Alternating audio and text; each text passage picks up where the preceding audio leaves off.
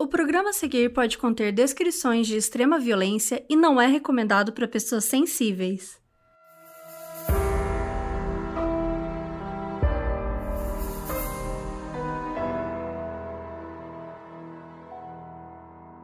Oi Brasil, aqui é a Carol Moreira. E aqui é a Mabê, e no episódio de hoje a gente vai contar a história de um crime brutal que acabou se transformando no maior julgamento do século. O famoso ex-jogador de futebol americano O J Simpson foi acusado do assassinato da sua ex-mulher, Nicole Brown, e de um amigo dela, Ronald Goldman. E a polícia tinha muitas evidências, tinha D N A, sangue, pegadas, e para melhorar, o principal suspeito não tinha um álibi. Parecia um caso ganho. Mas nada é tão simples quanto parece, ainda mais quando se tem bons advogados.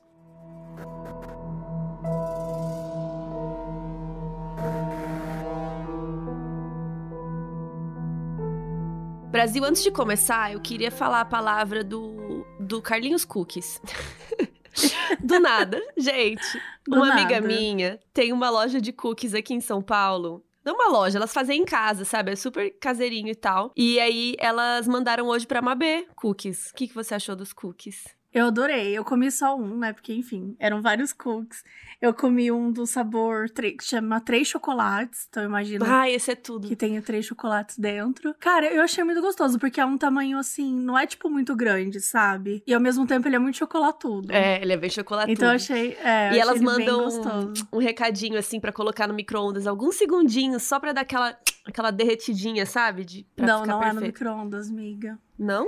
É no fogo, não. Tanto que elas falam que não pode pôr no micro-ondas. Ah, então, falei errado. Então não façam o que eu falei, gente. Põe no forno.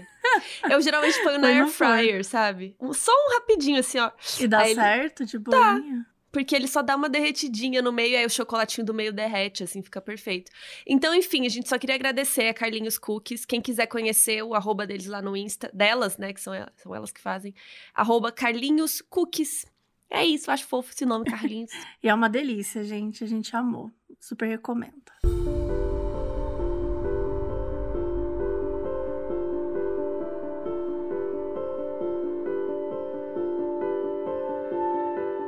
Em março de mil novecentos e noventa e um, o americano Rodney King saiu para beber com os amigos em Los Angeles. E Rodney, ele era um homem negro de vinte e seis anos que era motorista de táxi. Quando ele estava voltando para casa, assim, da noitada, ele percebeu que estava sendo perseguido por uma viatura policial. E não demorou muito para os policiais abordarem ele. Ele foi algemado e espancado, mesmo estando assim totalmente desarmado, sem oferecer nenhum perigo. E um cara chamado George Holliday filmou tudo, mandou para uma emissora de T V, e muito rápido aquelas imagens já estavam em todo lugar, e todo mundo ficou indignado, enfurecido, especialmente, claro, a população negra de Los Angeles, que já estava lidando com a violência policial há muito tempo. Os policiais bateram no Rodney cinquenta e seis vezes, com aqueles cacetetes e tal. Eles quebraram a perna direita dele, o rosto dele ficou todo inchado e cortado, ele teve hematomas por todo o corpo e uma queimadura no peito porque ele foi atingido por uma arma de choque de cinquenta mil volts. Foi assim,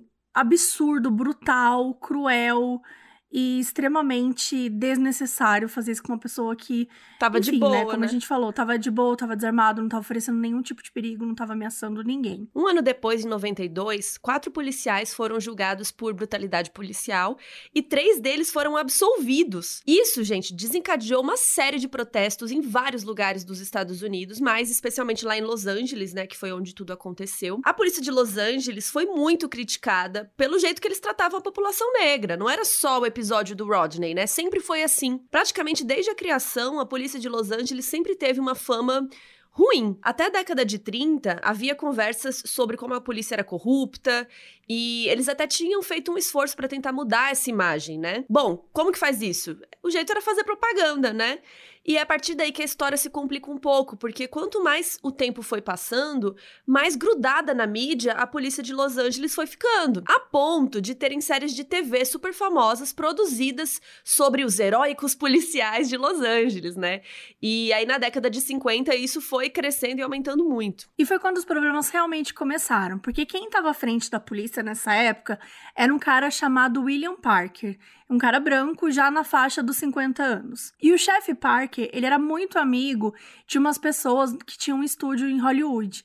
e ele virou consultor de uma série de T V, né, famosa na época, que chamava Dragnet, que dramatizava os casos reais da polícia, então o nome era bem conhecido. Então, assim, ele era conhecido, era chefe de polícia, a opinião dele, claro, valia duas vezes mais, né, e refletia também a imagem de toda a polícia de Los Angeles. Então, quando ele falava, aquilo trazia muito mais é, importância para a situação. E aí, em mil novecentos e sessenta e cinco, aconteceu um confronto, né, entre policiais rodoviários em Los Angeles e manifestantes negros, por conta de uma agressão a um motorista negro, e o Parker chamou os manifestantes de macacos de zoológico. Um comentário super racista, super absurdo, e ele simplesmente falou ali como se fosse algo normal para se dizer na televisão. Um ano depois, um homem negro foi morto pela polícia numa discussão de trânsito.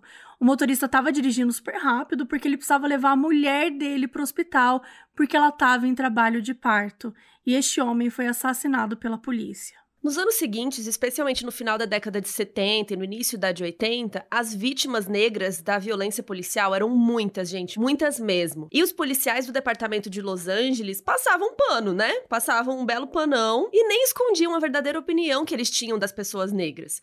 Quando perguntaram para o sucessor do Parker, que era um cara chamado Gates, é, por que que tanta gente preta estava morrendo, né, estrangulada pela polícia e tal, ele falou assim, ah, deve ser porque as artérias das pessoas negras não se abriam como as de pessoas normais. E por isso, essas pessoas não aguentavam estrangulamento. Gente, sério, esse, o cara falou isso. É, é, é tão revoltante que é, é até difícil falar essas palavras, né? De, de, é chocante. Enfim, pra vocês verem como era.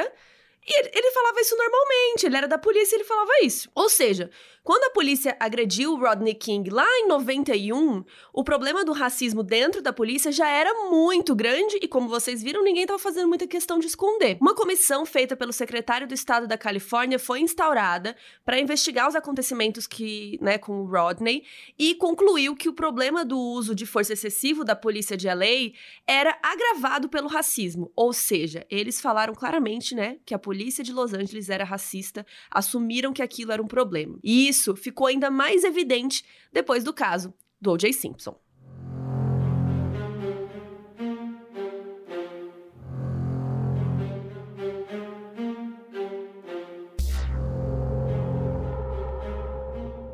Oriental James Simpson, ou O J, né, como era conhecido, nasceu em mil novecentos e quarenta e sete em São Francisco, na Califórnia. A mãe dele trabalhava como administradora em um hospital e o pai dele era chefe de cozinha e também era uma drag queen muito famosa na região. Quando ele era muito pequeno, o O J desenvolveu um problema na perna chamado raquitismo, o que fazia com que as pernas dele fossem tortas para dentro, tipo um arco assim, e ele usou pinos corretivos por muito tempo. Uma curiosidade é que a família sempre chamou ele de O J, então, gente, ele só foi descobrir que o nome dele era Oriental quando ele tinha uns oito anos na escola, porque uma professora foi ler o nome dele em voz alta.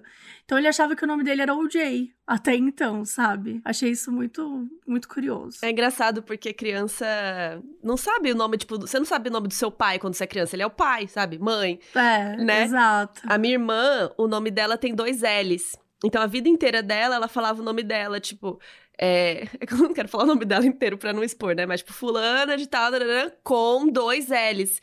Aí, quando ela chegou na escola e aprendeu a escrever, ela escrevia na prova em cima, assim, ela colocava o nome dela inteiro com dois L's. No final, ela escrevia isso, porque ela achava que era, assim, o nome dela. Tadinha. Ai, tadinha. Aí, a gente falou, não, o L já tá, já tá incluso, entendeu? Você não precisa explicar, ele já tá ali. Tadinho. Uhum. Mas criança é muito bom, né? Tudo. Mas assim, falando em escola, ele nunca foi comportado. Ele sempre era bagunceiro e tal. E aí, quando ele tava na adolescência, ele começou a fazer parte de uma gangue que chamava Persian Warriors. E até chegou a ser preso por um tempo num reformatório juvenil. Depois que ele foi preso pela terceira vez, teve um jogador de beisebol muito famoso chamado Willie Mays, que ficou dando uma força pro O J, tipo, pra ele ir pro esporte, sabe? Vai pro esporte, porque isso é muito verdade, né? No mundo todo, assim, quando as crianças estão envolvidas com esportes, adolescentes, é muito mais difícil...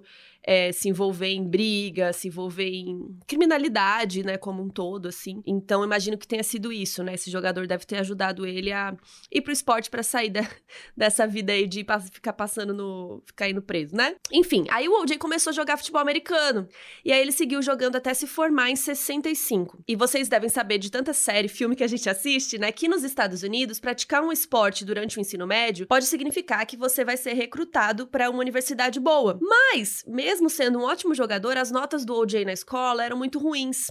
Então, nenhuma universidade chamou ele. Então, ele acabou se matriculando numa universidade comunitária chamada City College of San Francisco, ainda em sessenta e cinco, e lá ele também procurou um time de futebol para continuar jogando e tal. Naquele ano, a temporada do City College no futebol americano universitário foi muito boa por causa de quem? Por causa do O J. Ele fazia muita diferença no time, e aí sim, ele chamou a atenção de universidades maiores e tal. E entre todas as universidades que fizeram propostas, o O J escolheu ir para U S C, a University of Southern California, que ele foi em sessenta e sete, que era um lugar que ele já admirava e tal, então ele quis muito ir. E daí, em sessenta e sete, foi quando ele casou com a Margaret Whitley, que foi uma namoradinha da escola, com quem ele teve três filhos, a Arnel, o Jason e a Aaren. E aí, na faculdade, o O J mostrou o quanto que ele era talentoso, mais ainda do que na época da escola. Então, assim, ele tava bombando, sabe? Ele começou a quebrar vários recordes. E no primeiro ano, na U S C, ele já teve uma jogada eleita como uma das mais bonitas do futebol americano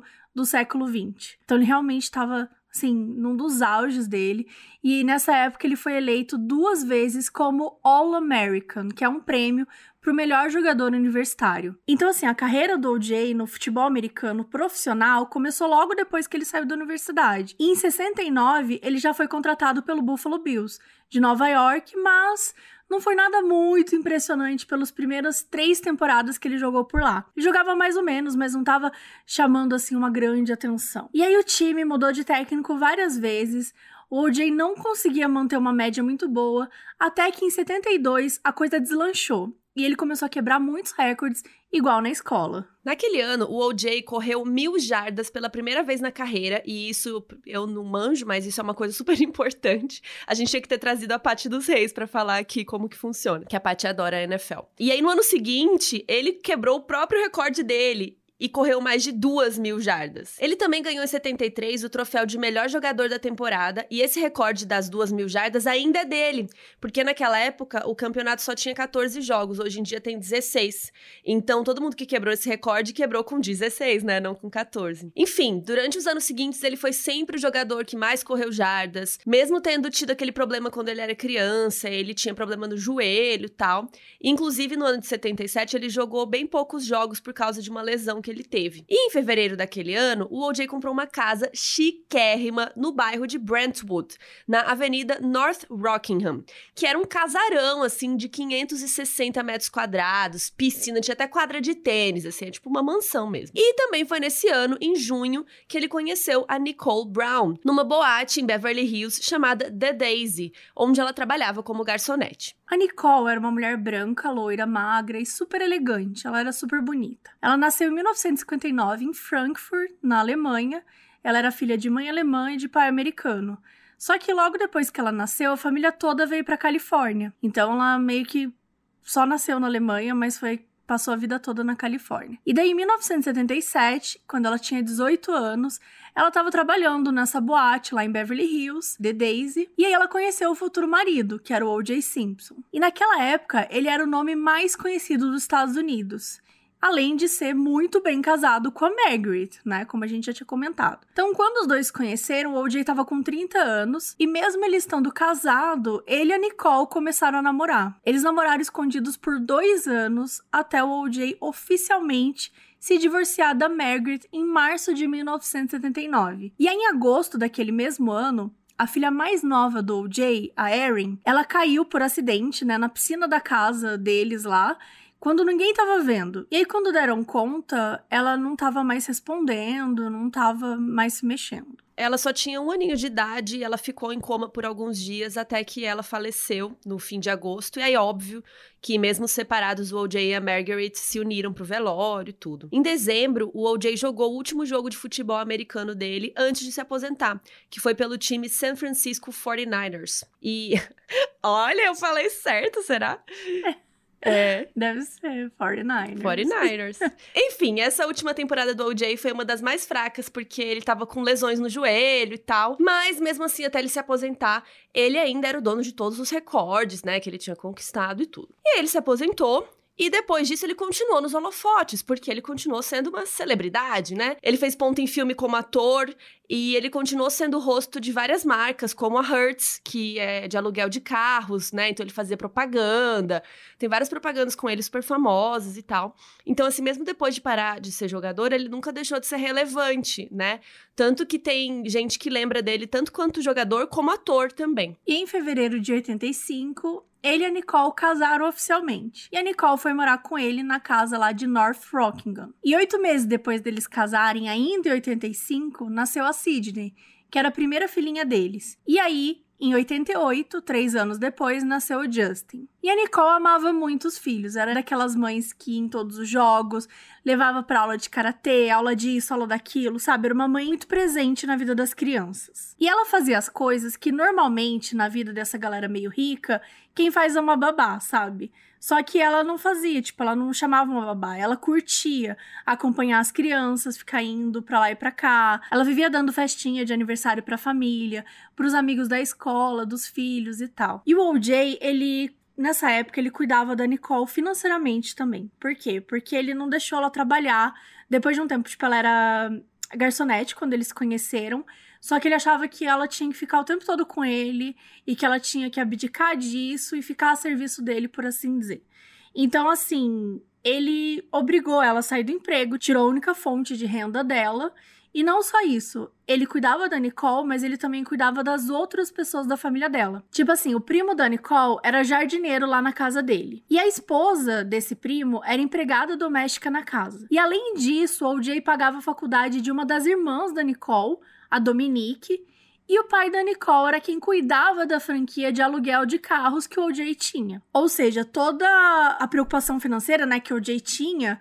em relação a Nicole, não era só sobre ela, era estendida para toda a família dela. E a gente já falou isso em vários episódios, gente, como isso também é uma das formas de relacionamento abusivo, né? Dominação. Como né? Você isola, você domina. As pessoas que usam dinheiro e o poder para realmente dominar a família, dominar a pessoa. Olha como ele estava dominando a família da Nicole.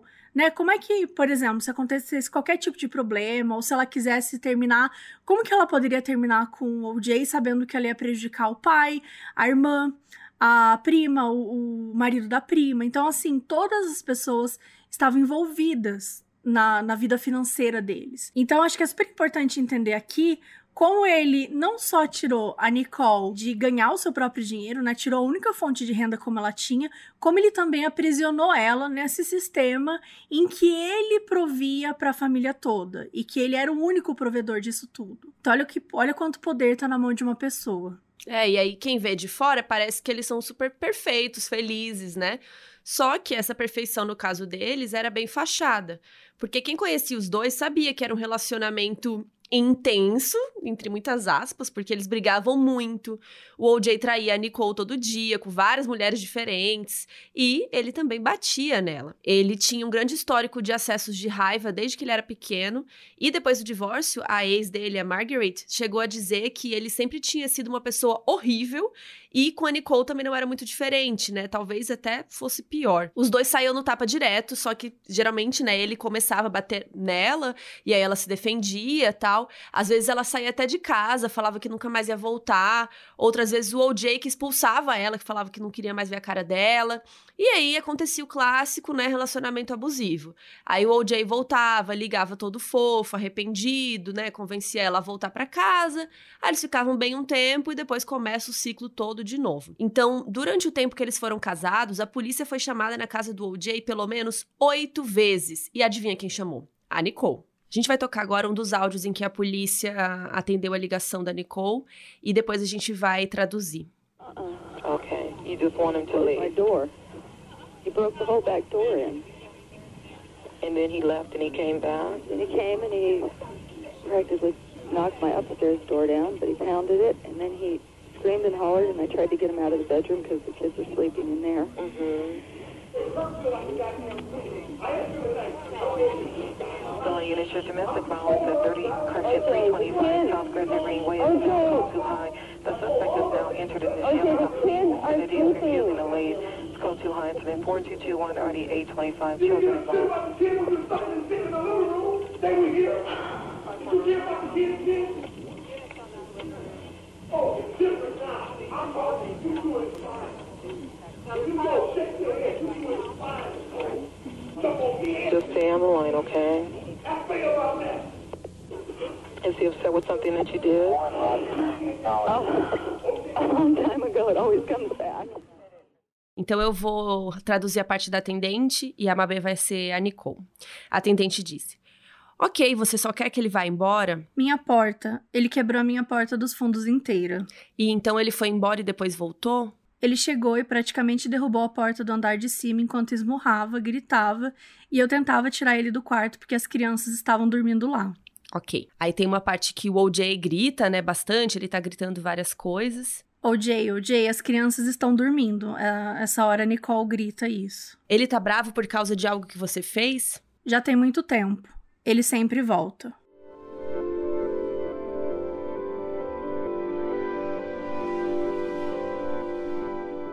Esse áudio que a gente acabou de ouvir foi uma dessas vezes que ela, inclusive, chegou a dizer pra polícia, né? Ela ligou pro nove um um e ela disse que o O J ia matar ela. E ela disse assim com todas as letras. E essa ligação, especificamente, foi vazada pela mídia. Só que a ligação mais marcante de todas não foi essa, e sim a de primeiro de janeiro de mil novecentos e oitenta e nove. A Nicole ligou pra polícia desesperada, né, como sempre, e quando os policiais chegaram, né, apareceram lá na casa dela, ela foi atender a porta e ela apareceu toda machucada, inclusive gritando que era a oitava vez que a polícia baixava lá na casa dela e que eles nunca faziam nada, que nunca acontecia nada com o O J porque ele era famoso. Por quê? Porque o O J, ele mantinha uma boa relação com os policiais de Los Angeles.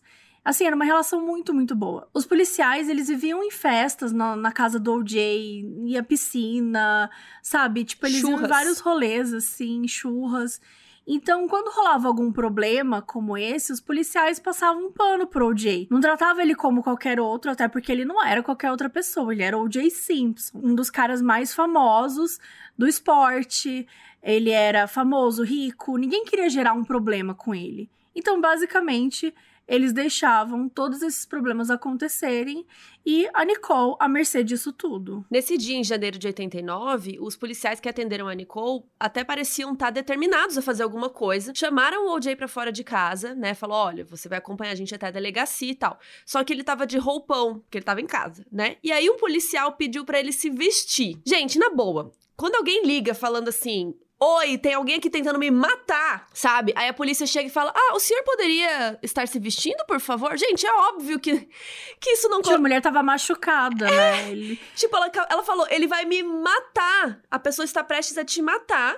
E você, não... Pode ser, o senhor poderia se vestir pra gente ir pra delegacia? Ah, tomar banho, né? Claro que normalmente isso não acontece. Mas como era o O J, eles tratavam assim, né? Só que, olha isso, ao invés de... entrar na casa e se vestir, o O J simplesmente fugiu de carro, fugiu. Ou seja, ninguém nem acompanhou o O J lá dentro pra vestir a roupa. Como que você deixa a pessoa assim sozinha? Gente, sério, que, que vergonha. Ele acabou sendo pego depois, foi levado pra delegacia, ele foi acusado de violência doméstica e ele não contestou as acusações. Ele até chegou a escrever uma carta pra Nicole naquela época que dizia: mesmo que você pense o contrário, quero que saiba que assumo total responsabilidade por tudo. Aconteceu e eu estou fazendo todo o possível para garantir que não aconteça de novo. Eu te amo e a única coisa importante para mim é não te perder. Por um tempo, até que deu certo e os dois tentaram continuar juntos, mas em fevereiro de noventa e dois, o mesmo ano dos protestos contra o abuso policial sofrido pelo Rodney King, que a gente contou no comecinho do episódio, a Nicole pediu o divórcio oficialmente e eles se separaram. E durante boa parte de noventa e dois, a Nicole entrou na justiça para garantir que o O J ia pagar uma pensão para os filhos, porque ela não trabalhava mais. Inclusive, amigos da Nicole falavam o tanto que isso frustrava ela, né? O fato de não trabalhar. A gente comentou aqui que ela era garçonete, que ela tinha dezoito anos quando conheceu o O J. E ela até fazia faculdade, só que ela largou no meio...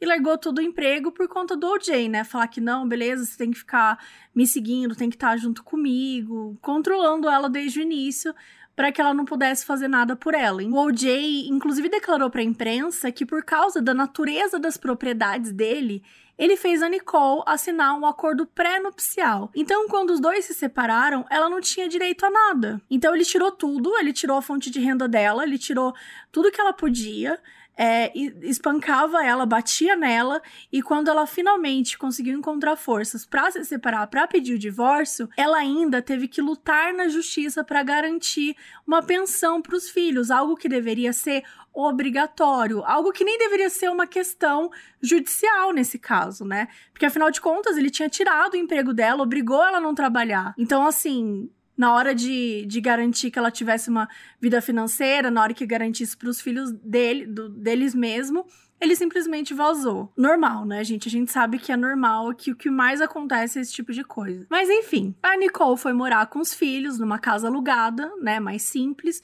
mas ainda lá em Brentwood. Só que na parte sul, que era uma parte menos rica do bairro e tal, que ficava na Gretna Green. Mas era uma casa boa, tinha piscina, tinha uma casa de hóspede no fundo.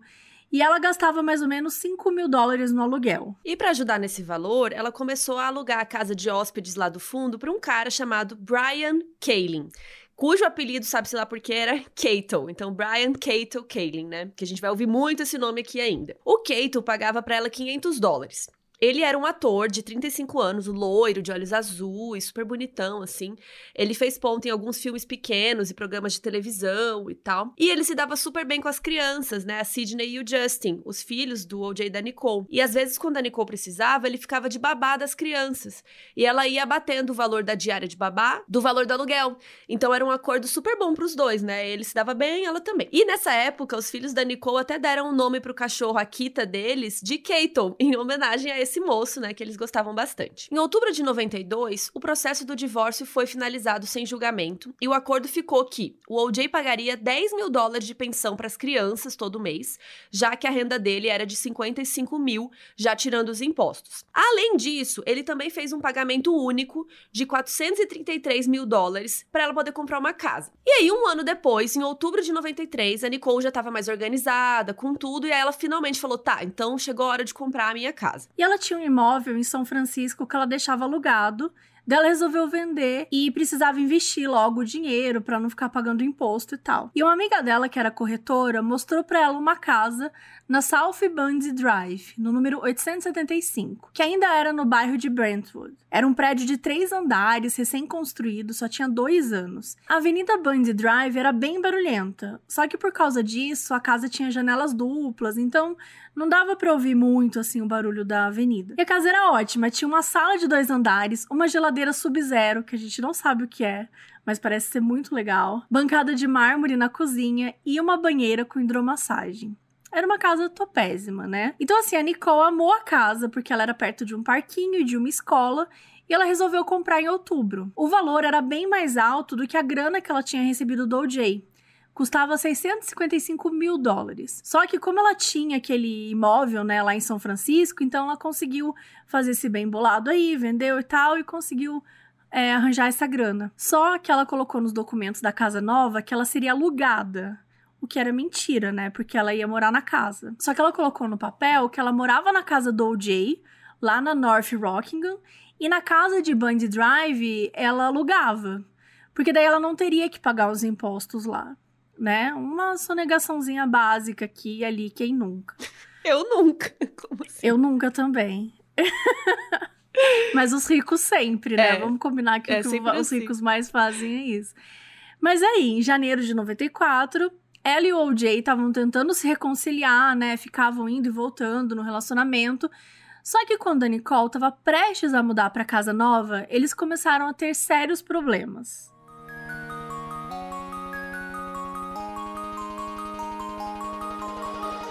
E um episódio tão especial como esse, a gente não ia passar em branco, né, Babê? A gente tem um, tem um mimo aqui pros nossos ouvintes. Tem um mimo, tem mais de um mimo, eu diria. Tem seis mimos. Tem seis. Gente, a Dark Side deu um cupom pra gente, que é o Crime Scene dez, que dá dez por cento de desconto para seis livros que a gente escolheu. A dedo. Especialmente para vocês. A dedo, entendeu? E a gente vai contar quais são os livros. É, e assim, todos esses livros a gente já fez episódio aqui. Então, todos eles vocês já conhecem a história e tal. Assim, né? Quem ouve os episódios todos. Mas acho que vocês já ouviram. Então, são livros que a gente escolheu a dedo pra quem já ouviu aqui os episódios pra poder comprar com esses dez por cento de desconto. E o primeiro livro, qual que é? É óbvio esse, hein? É óbvio, tá, tá, tá aí pertinho. Que é o American Crime Story... O Povo contra o O J. Simpson. Ah, mas vocês não fizeram episódio sobre ele. Sim, é esse aqui é este agora. Aqui. É este aqui, gente. Aquela, é este que nos fala. É esse Sim. aqui. O Jeffrey Toobin é um jornalista que acompanhou o caso desde o começo. Então, ele dá... É... Uma... Tipo, uma geral, um assim, panorama, no caso né, todo. Do que rolou. Um panorama, boas palavras. Boa palavra. Um panorama de tudo, desde é, quando a Nicole e o O J se conheceram. Inclusive, a gente se baseou muito nesse livro para escrever esse episódio. E também é baseado nesse livro, que é a série é, American Crime Story, que tem na Netflix. Que a gente também recomenda muito, que é perfeita. Muito. Enfim, então é um livro muito bom pra você ficar por dentro de tudo que rolou. E até pra, né, de base pra ouvir o nosso episódio também. Acho que se você curtir esse episódio aqui, vale muito a pena comprar o livro, porque o livro vai estar tá muito mais detalhado, né, gente? Se a gente fosse falar o livro todo... Assim, Ai, a gente livro... tentou, a gente quis, a gente mas quis. Não deu tempo. Mas, assim, não dá, não dá. E o segundo livro é qual? A gente vai dar desconto também de dez por cento para o Mindhunter Profile Serial Killers, que a gente também já falou aqui de Mindhunter, né? Vocês viram também, virou série da Netflix. E esse livro é do Bob Ressler e tem um outro jornalista que ajuda ele, que como a gente sempre fala aqui, né? Ele e o John Douglas, eles nunca escrevem os livros sozinhos, né? Eles sempre põem alguém, algum jornalista e tal, para dar um help aí. Mas o Bob Ressler, como a Mabê gosta de chamar ele de Bob, né? Que Bob. Ela é íntima. É, o apelido dele, ele me falou. É o Robert, né? Mas o apelido dele é Bob. Robert Ressler era do F B I, junto com o Don Douglas. Então, ele escreveu... Eu falei Don Douglas?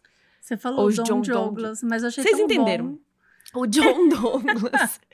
Eles entrevistaram vários serial killers, vários assassinos e tal. E o Mindhunter Profile fala um pouco desse trabalho dele no F B I. Mas, como se não bastasse, ele lançou um outro livro que também está aqui nessa lista de desconto, que é o Mindhunter Profile dois, que se chama Mundo Serial Killer. Que, na verdade, esse, ele já se aposentou, então ele continua contando a história dele depois que ele aposentou.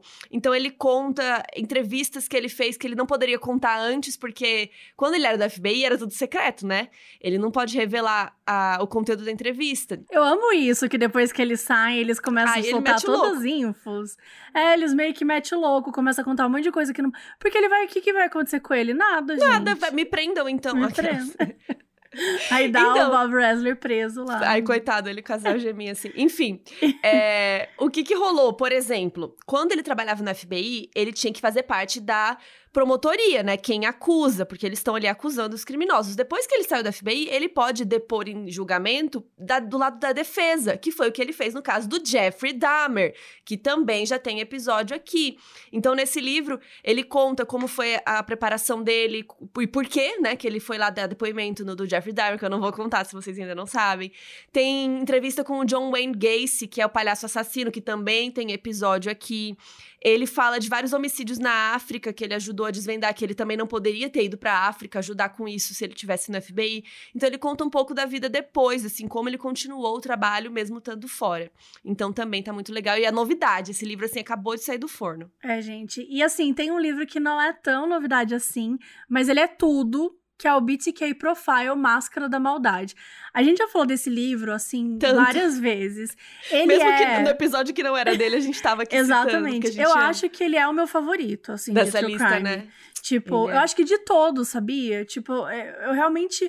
amo esse livro do, do B T K. Por quê? Porque ele conta a história e a gente fala, né, o nosso episódio do, do B T K aqui no Mods foi um dos primeiros, se não me engano foi o sétimo episódio. A gente é, fez, a gente escreveu esse roteiro em dois mil e dezenove ainda, foram dois anos atrás. E a gente baseou muito é, nesse livro. Porque esse livro conta muito a história do B T K. E ele mostra muito como era a relação dele com a família dele. A relação dele com a sociedade. Ele era um homem que a gente sempre costuma falar aqui. Que ele tava... Uh, tipo, ele ficava tentando encontrar alguns trabalhos em lugares que ele pudesse ter acesso à casa das pessoas, ou ter algum tipo de poder, sabe? Ele era alguém que... Ele tava ali pra, pra fazer um monte de merda, sabe? Como ele fez. Sim. E esse livro também é legal, porque ele traz a relação da polícia com os jornalistas, e como eles se ajudaram pra capturar o B T K, mesmo, sei lá, trinta anos depois, né? Exatamente. É, por causa do quê? De um... um... Disquete, Disquete roxo. roxo! Gente, você com certeza conhece essa história.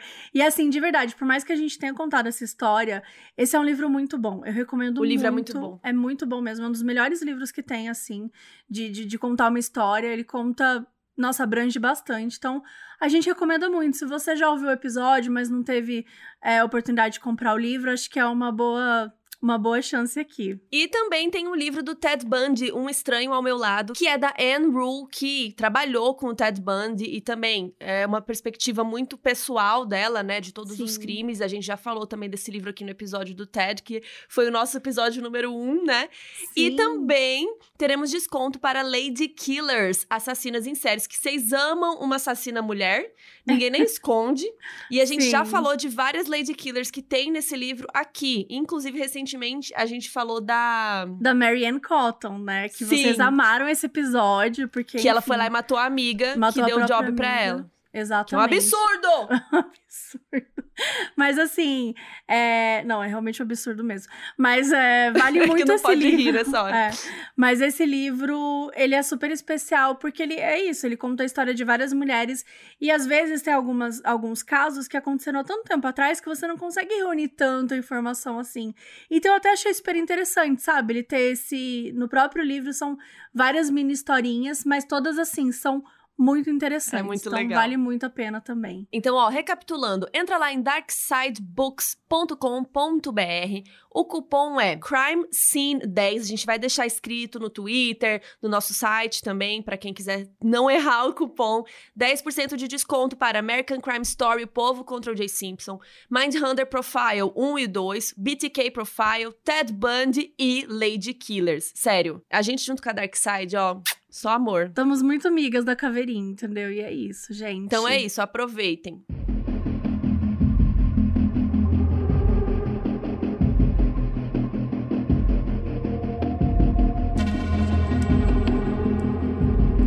Lembra do Cato, aquele moço que alugava a casinha da Nicole lá do fundo, que era babá? Então, quando a Nicole tava se organizando pra mudar pra casa da Bundy Drive, ela combinou com o Cato que ele ia também. Só que lá na casa nova não tinha... uma casa de hóspedes, então ele ia ficar numa suíte que ficava perto da garagem, da cozinha e tal, e o acordo deles ia continuar, show de bola. Só que, alguns dias antes da mudança, o O J inventou que não. Vocês já sabem, né, essa altura que ele era mega ciumento, e ele não curtiu nada essa ideia do Keaton morar sob o mesmo teto da Nicole, né? Então, o O J ofereceu pra ele ficar numa casa de hóspedes da casa dele, na casa riqueza lá da Rockingham. E assim, ele conseguiu eliminar um possível rival, né? E também... casualmente, tirou uma fonte de renda da Nicole, que tava sem trabalhar, né? Inclusive, ele deixou o Keaton ficar lá na casa dele de graça, assim, pra ser imperdível, sabe? Pro Keaton nem, nem ficar confuso. Enfim, eles continuaram nessa de tentar se reconciliar, aquela coisa, até que em maio de noventa e quatro, o negócio ficou feio. Isso porque o O J simplesmente resolveu que ia contar pra Receita Federal que a Nicole não morava com ele, que ela tava morando exatamente lá na casa da Bundy Drive. No dia três de junho, a Nicole escreveu no diário dela o que o O J disse no telefone. Abre aspas. Ontem você desligou na minha cara e agora vai pagar a sua vaca. Quem mandou ficar com o dinheiro da receita? Você vai é pra cadeia, piranha. Tá achando que pode fazer a merda que quiser? Já falei com os meus advogados. Tá fudida. Eles vão te pegar por sonegação de impostos, sua puta. Você vai ficar sem um centavo. Fecha aspas. Gente, o que que esse merda ganha com isso, né? Nada, né? Causar tipo na assim, vida dela, atrapalhar. Causar na vida dela. Tipo, ok, não é legal, ela tá sonegando imposto, beleza. Mas assim, não é como se ele tivesse preocupado com a responsabilidade ética que ela tava... Né? Não é com, com né, um negócio com imposto. Ele queria ferrar, ele queria prejudicá-la de todas as formas possíveis. Ele era um bosta. Enfim, no dia seis de junho, o O J mandou uma notificação impressa para Nicole, avisando formalmente que ia denunciar para a Receita Federal americana. Isso assustou muito a Nicole, porque foi do nada. É quase como se ele tivesse virado mesmo uma chavinha de começar a ameaçar ela e tal. E ela ficou com muito medo de ter que se mudar de casa, do que poderia acontecer com ela. E aí, no dia sete de junho, ela ligou para um lugar chamado Sojourn, que era um abrigo para mulheres vítimas de agressão e violência doméstica. Ela pediu ajuda e falou que estava sendo perseguida pelo O J. E essa foi a última arma dela, porque, de acordo, né, com o próprio diário que ela tinha, ela estava muito assustada com o O J e com o que ele poderia fazer. Então, além da situação com o Case e com a Receita Federal, ele também estava perseguindo ela. Ele ficava de olho quando ela tinha algum namorado, quando ela tava saindo com alguém, ameaçava matar ela se encontrasse ela com outro cara. Gente, era tão violenta, era tantas ameaças, que ela chegou a escrever um testamento. De tanto medo e de tanta certeza que ele ia mesmo matar ela. Na ligação pro abrigo para as mulheres, a atendente disse que a Nicole tava considerando ir lá com as crianças até, né, conseguir mudar de casa, porque um dos molhos de chave reserva que ela tinha, tinha sumido e ela tava desconfiando que teria sido o O J. Então, no dia nove de junho, por causa da treta lá com a Receita Federal e as ameaças do O J, a Nicole achou melhor colocar a casa da Bundy Drive para alugar, que nem ela tinha falado para a Receita, né? E procurar uma outra casa. Então, nesse dia, ela começou a caçar essa casa. Quem ajudou ela nesse processo foi aquela corretora de imóveis, amiga dela, que é a Jenna McKenna, que é um nome super cacofônico, maravilhoso. Então, a amiga tava lá ajudando ela, e no dia dez de junho, a Nicole saiu pra almoçar com um amigo, e depois disso, ela e a Jenna ficaram o dia todo vendo casas e tal, e a Nicole tava super triste, porque as crianças estavam gostando super da casa nova na Bundy Drive, e eles iam ter que se mudar, né? Então, ela queria uma casa legal também, sabe? Talvez achar uma casa que tivesse piscina, né? Que as crianças iam gostar e tal. No fim da tarde do dia dez, as duas acharam uma casa em Malibu, que era absolutamente perfeita, com piscina, vista pro mar. O aluguel era cinco mil, sendo que ela tava pedindo quatro mil e oitocentos lá na Bundy Drive, então ia ficar quase, ia dar certo. A Jenna contou que a Nicole ficou super animada, já começou a pensar como que ela ia fazer pra se mudar, né? Ela e as crianças e o cachorrinho, né? O Keito. Então, no sábado à noite, no dia onze de junho, a Nicole ligou pra Jenna, a amiga, né? Pra saber quando que ela ia botar a placa de aluga-se na frente da casa da Bundy Drive. Além dela estar ansiosa para as coisas começarem a se organizar logo, ela também queria que o O J visse a placa, né? Pra ver se ele infernizava menos a vida dela. Aí no dia doze de junho, no domingo, a Sidney, que é a filha da Nicole e do O J, fez uma apresentação de dança na escola. E aí foi a família toda da Nicole, foi o O J, foi todo mundo, né? Pra ver lá a apresentação de dança dela. E aí depois que a apresentação acabou, lá por umas seis e meia, a Nicole e a família dela foi jantar num restaurante chamado Mesa Luna, em Los Angeles, que era um bistrô chique. E daí depois de comer, ela foi com as crianças numa sorveteria. E aí, finalmente, foi pra casa. Lá pelas nove e quarenta da noite, a mãe da Nicole ligou pro restaurante falando que tinha esquecido o óculos dela lá. E a gerente achou os óculos rapidinho, colocou no envelope de papel e entregou na mão do Ron Goldman, que era um dos garçons do Mesa Luna e também um amigo da Nicole. O Ron tinha vinte e cinco anos, era branco, tinha um cabelo bem preto e o sonho dele era ser ator. Só que enquanto não rolava, ele era garçom ali no restaurante. Uma coisa muito comum de Los Angeles, né? Os aspirantes atores viram garçom, viram garçonete, aí ficam lá esperando serem encontrados por alguém, serem, sei lá... Descobertos. É, descobertos, né? Por Hollywood. É, mas é isso, o Ron tava aí, então, nesse momento aí de garçom, querendo ser ator e tal. E ele nasceu numa cidade perto de Chicago.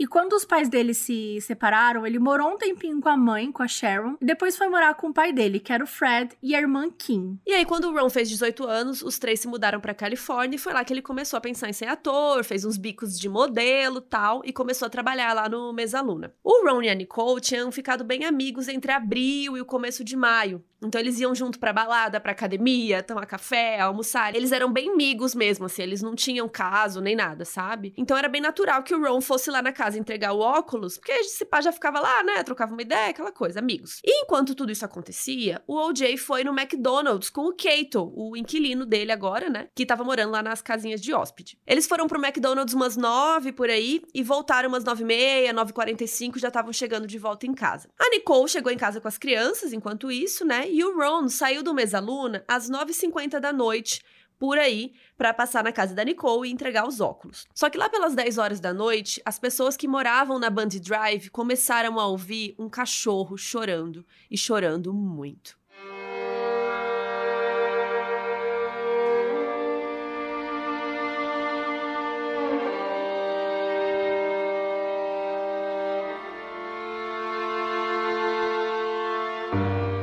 muito tarde, só que o cachorro chorando, ele era suficiente para incomodar e para as pessoas lembrarem o horário que era. Um deles, uma dessas pessoas que estavam passando, era o Steven Schwab, que ele saiu para passear com a cachorrinha dele às dez e meia da noite, e quando estava quase terminando o passeio, lá perto de umas onze da noite, ele se assustou com esse cachorro da raça Akita, que estava sozinho, muito agitado, e quando ele chegou mais perto, ele viu que as patinhas do cachorro estavam sujas de sangue. Isso tudo que eu contei era ali próximo da casa da Nicole, na Bundy Drive. Enquanto isso, lá na Rockingham, que é a casa do O J. Simpson, que ficava cinco minutos ali, não era tão longe, mas por ali, umas dez e vinte e cinco da noite, uma limusine chega na casa do O J, porque ele precisava pegar um voo para Chicago naquela mesma noite. Porque no dia seguinte, o O J ia ter que jogar um jogo de golfe com clientes da Hertz, que era aquela empresa de aluguel de carros que patrocinava ele, que ele era o garoto propaganda e tal. E aí o motorista da limusine tocou o interfone várias vezes, mas ninguém atendia.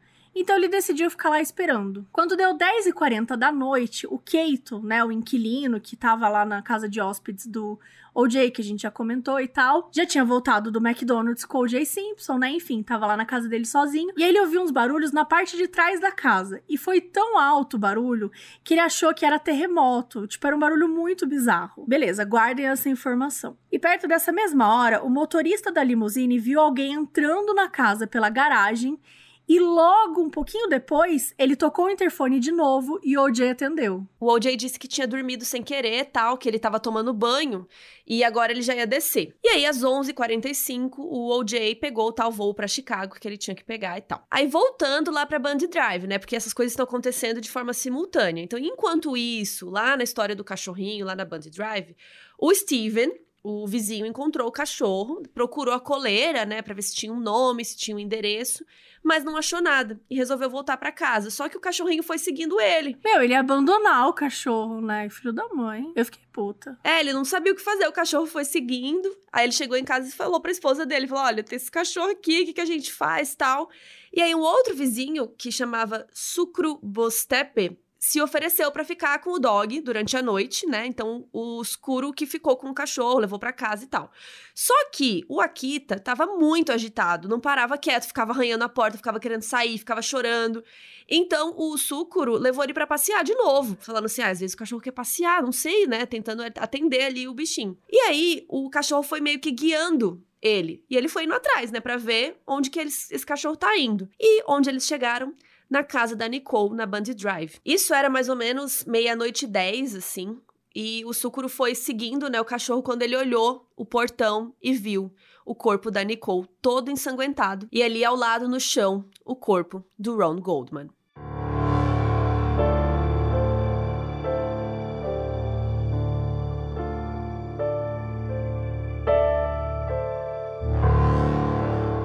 Assim que o vizinho viu tudo aquilo, né, ele chamou a polícia, porque, enfim, viu dois corpos, cena horrível, cachorro chorando, e aí a polícia chegou na casa um pouco depois da meia-noite. O primeiro policial que apareceu foi o agente Robert Risky, que estava de patrulha lá perto e encontrou uma cena apavorante. O corpo da Nicole estava aos pés de uma escada, de quatro degraus, que dava lá pra dentro da casa. E ela estava deitada no chão ladrilhado em posição fetal. Ela estava usando um vestido preto, que era aberto nas costas, e estava sem sapato. Ela estava deitada numa poça enorme de sangue que era maior do que ela. A Nicole tinha sido esfaqueada muitas vezes na cabeça e no pescoço. Tinha um corte que ia da garganta até as vértebras. E tinha poucos ferimentos, assim, de defesa nas mãos, o que significava que ela não tinha conseguido lutar muito contra a pessoa que tinha atacado ela, né, que tinha matado. E ela também tinha um hematoma grande nas costas, o que significava que mesmo depois que ela já tinha morrido, a pessoa apoiou o pé nas costas dela, puxou ela pelo cabelo e cortou sua garganta. E, gente, isso é horrível, isso fez com que desse pra ver a laringe dela através do corte, sabe? Era... Tipo assim, praticamente a cabeça dela quase foi decepada, sabe? E aí, depois de ver o corpo da Nicole naquele estado horrível, o policial virou a lanterna pro lado e achou o corpo do Ron. Ele tava usando um suéter e uma calça jeans azul. E ao seu lado tinha o par de óculos lá no envelope. Ele tinha caído ou sido empurrado pra trás, assim, então ele caiu batendo num toco de uma palmeira, assim. E ele também tinha sido esfaqueado muitas vezes no pescoço, na cabeça, Mas, pelo jeito como estavam os ferimentos dele, parecia que a pessoa tinha dado uma chave de braço nele, sabe? Segurado ele pelo pescoço com um braço, assim, e esfaqueado com o outro. O Ron também tinha ferimentos nas costas, nas mãos e nas coxas. Parecia que ele tinha lutado muito. Apesar da frente da casa estar toda ensanguentada, os pés da Nicole estavam limpos, então isso indicava que ela era o alvo do ataque e ela teria sido assassinada primeiro. O policial também não notou nenhuma pegada ensanguentada assim pra fora da casa, então qualquer que seja o assassino, a pessoa que entrou e tal, ela teria saído por outro lugar, não pelo portão da frente. E andando um pouco mais pra perto do corpo do Ron, o policial viu que o sangue estava na grama e ele ia seguindo pra parte de trás da casa, pelo muro que a Nicole dividia com os vizinhos. Ele também notou umas gotas de sangue à esquerda dessas pegadas. Então, esse sangue era da pessoa, do assassino, né? A pessoa que teria atacado eles. E talvez ele tivesse machucado a mão esquerda durante o assassinato. E aí, perto do corpo da Nicole, o policial encontrou uma pegada super nítida, cheia de sangue. Então, assim, tinha evidência para dar com pau. E perto do corpo do Ron, ele encontrou um gorro preto de esqui, uma luva de couro marrom manchada de sangue e o envelope lá que tava, né, o óculos. E é um detalhe muito importante, gente, era junho na Califórnia, ou seja, era muito calor. Por que que alguém estaria usando luvas e gorro, né? Significava que o assassino premeditou o crime, ele foi lá pra isso, ele foi com uma luva pra não deixar impressões digitais, ele foi com o gorro pra não reconhecerem ele. Enfim, o policial entrou na casa e não encontrou nada muito fora do comum ali dentro. A porta da frente estava aberta, sem sinais de ter sido arrombada, e as coisas de dentro da casa estavam todas no lugar, ou seja, não parecia ter sido um roubo, né? Alguma coisa que deu, né? Um roubo que deu, que acabou no assassinato. E no andar de cima, a banheira do quarto principal estava cheia, tinham velas acesas na casa e nos outros quartos tinha uma menina e um menino dormindo. Os filhos da Nicole e do O J estavam em casa dormindo. O policial Risky não sabia muito bem de quem era a casa, então ele desceu as escadas já pegando o rádio da polícia, né, pra chamar os reforços. Foi quando ele viu na mesa do saguão um envelope com o nome do O J. Simpson. Aí ele notou um pôster do O J. Simpson numa parede, né, nos, num dos corredores da casa, e viu que ele tava em algumas fotos da família. Então, nessa hora, ele foi super inteligente, porque ao invés de usar o rádio, onde a mídia, né, poderia rastrear, poderia ouvir e chegar antes da polícia, ele usou o próprio telefone da casa para poder ligar para a polícia e pedir esses reforços aí. E desde então, vários outros profissionais chegaram na casa da Nicole. Uma viatura chegou com legistas, policiais começaram a procurar possíveis evidências em lata de lixo na região, outros começaram a bater de porta em porta para perguntar se alguém tinha visto alguma coisa. Alguns ficaram vigiando, né, a fita que bloqueava o acesso ao quarteirão onde estava a casa, para, né, ter certeza que ninguém vai chegar ali ou para ver se algum suspeito aparece. Inclusive, a gente conta sobre isso no livro do Modus. A gente conta um pouquinho como funciona a investigação, a cena do crime, quem é que chega, quais são as pessoas responsáveis, porque às vezes a gente vê nas séries, a gente não entende muito, né? Mas essa pessoa aqui, ela pode fazer qualquer coisa. Ah, o cara pode entrevistar a pessoa ali, ele pode colher as evidências, ele pode analisar o D N A, é uma pessoa que faz tudo, são várias pessoas, como é que é? E a resposta mais básica para isso é que varia. Varia muito, varia muito de caso para caso, como nesse caso aqui. A gente tá falando de uma pessoa muito rica, muito influente.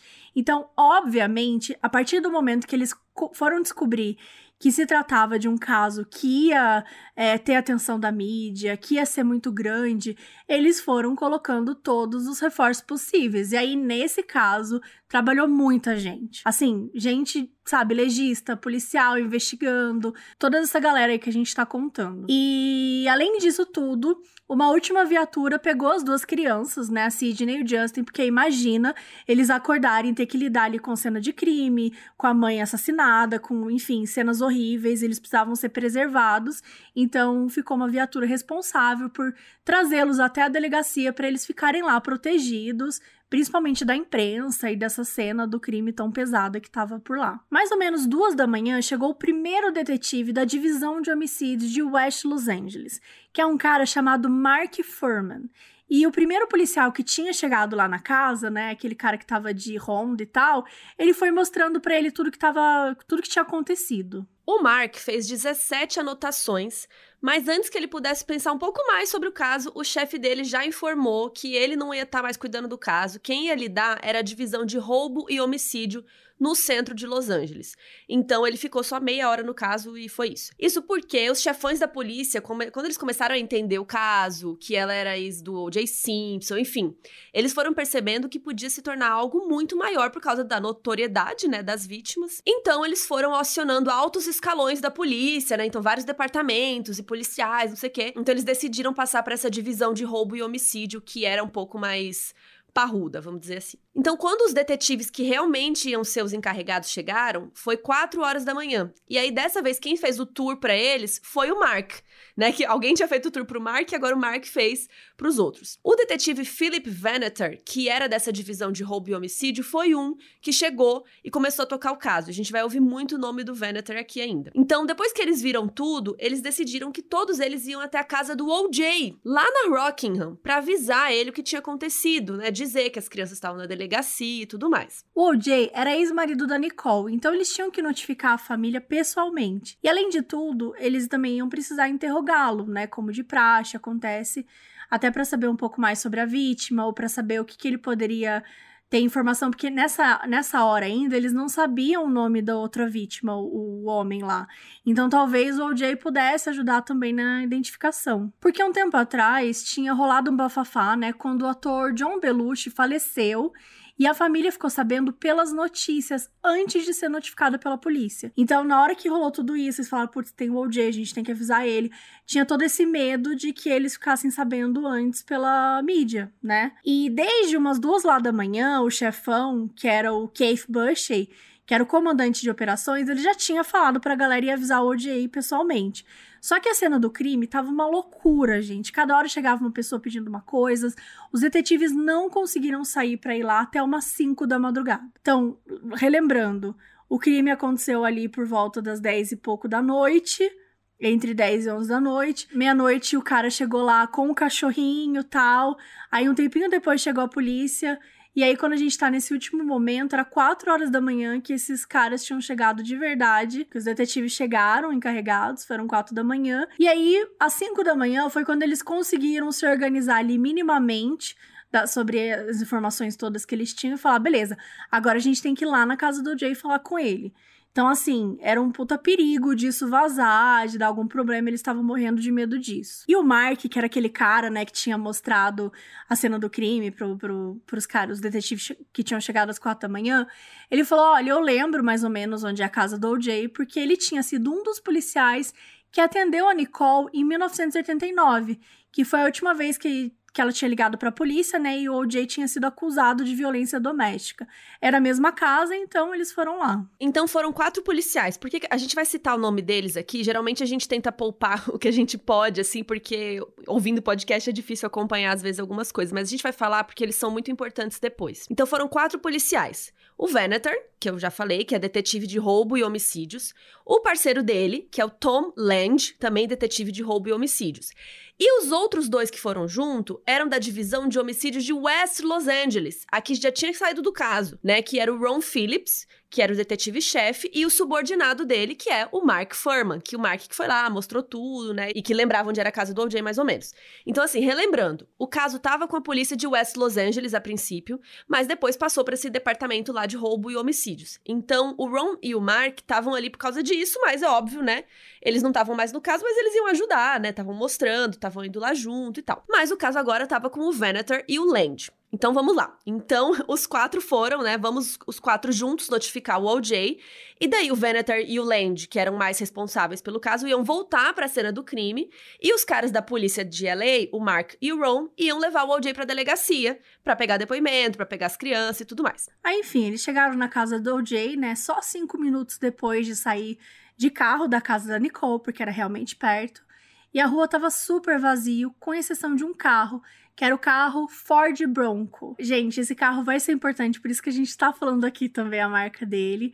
Ele ainda não vai ser importante, mas spoiler, ele vai ser importante daqui a pouco. Enfim, esse carro aí, que ele era branco, ele, a, a marca dele é da Ford e o nome do carro é Bronco e ele é branco. Então, não estou sendo doida, é Ford Bronco branco mesmo. Enfim, tava esse carro aí parado no meio-fio perto da casa. E eles começaram a interfonar, tocar a campainha de casa e tal, ninguém atendia. E tinham dois carros parados na garagem e tinha umas luzes acesas, então assim, devia ter alguém em casa e tal, mas ninguém abriu. Tentaram também ligar pro telefone da casa e nada, nada acontece feijoada.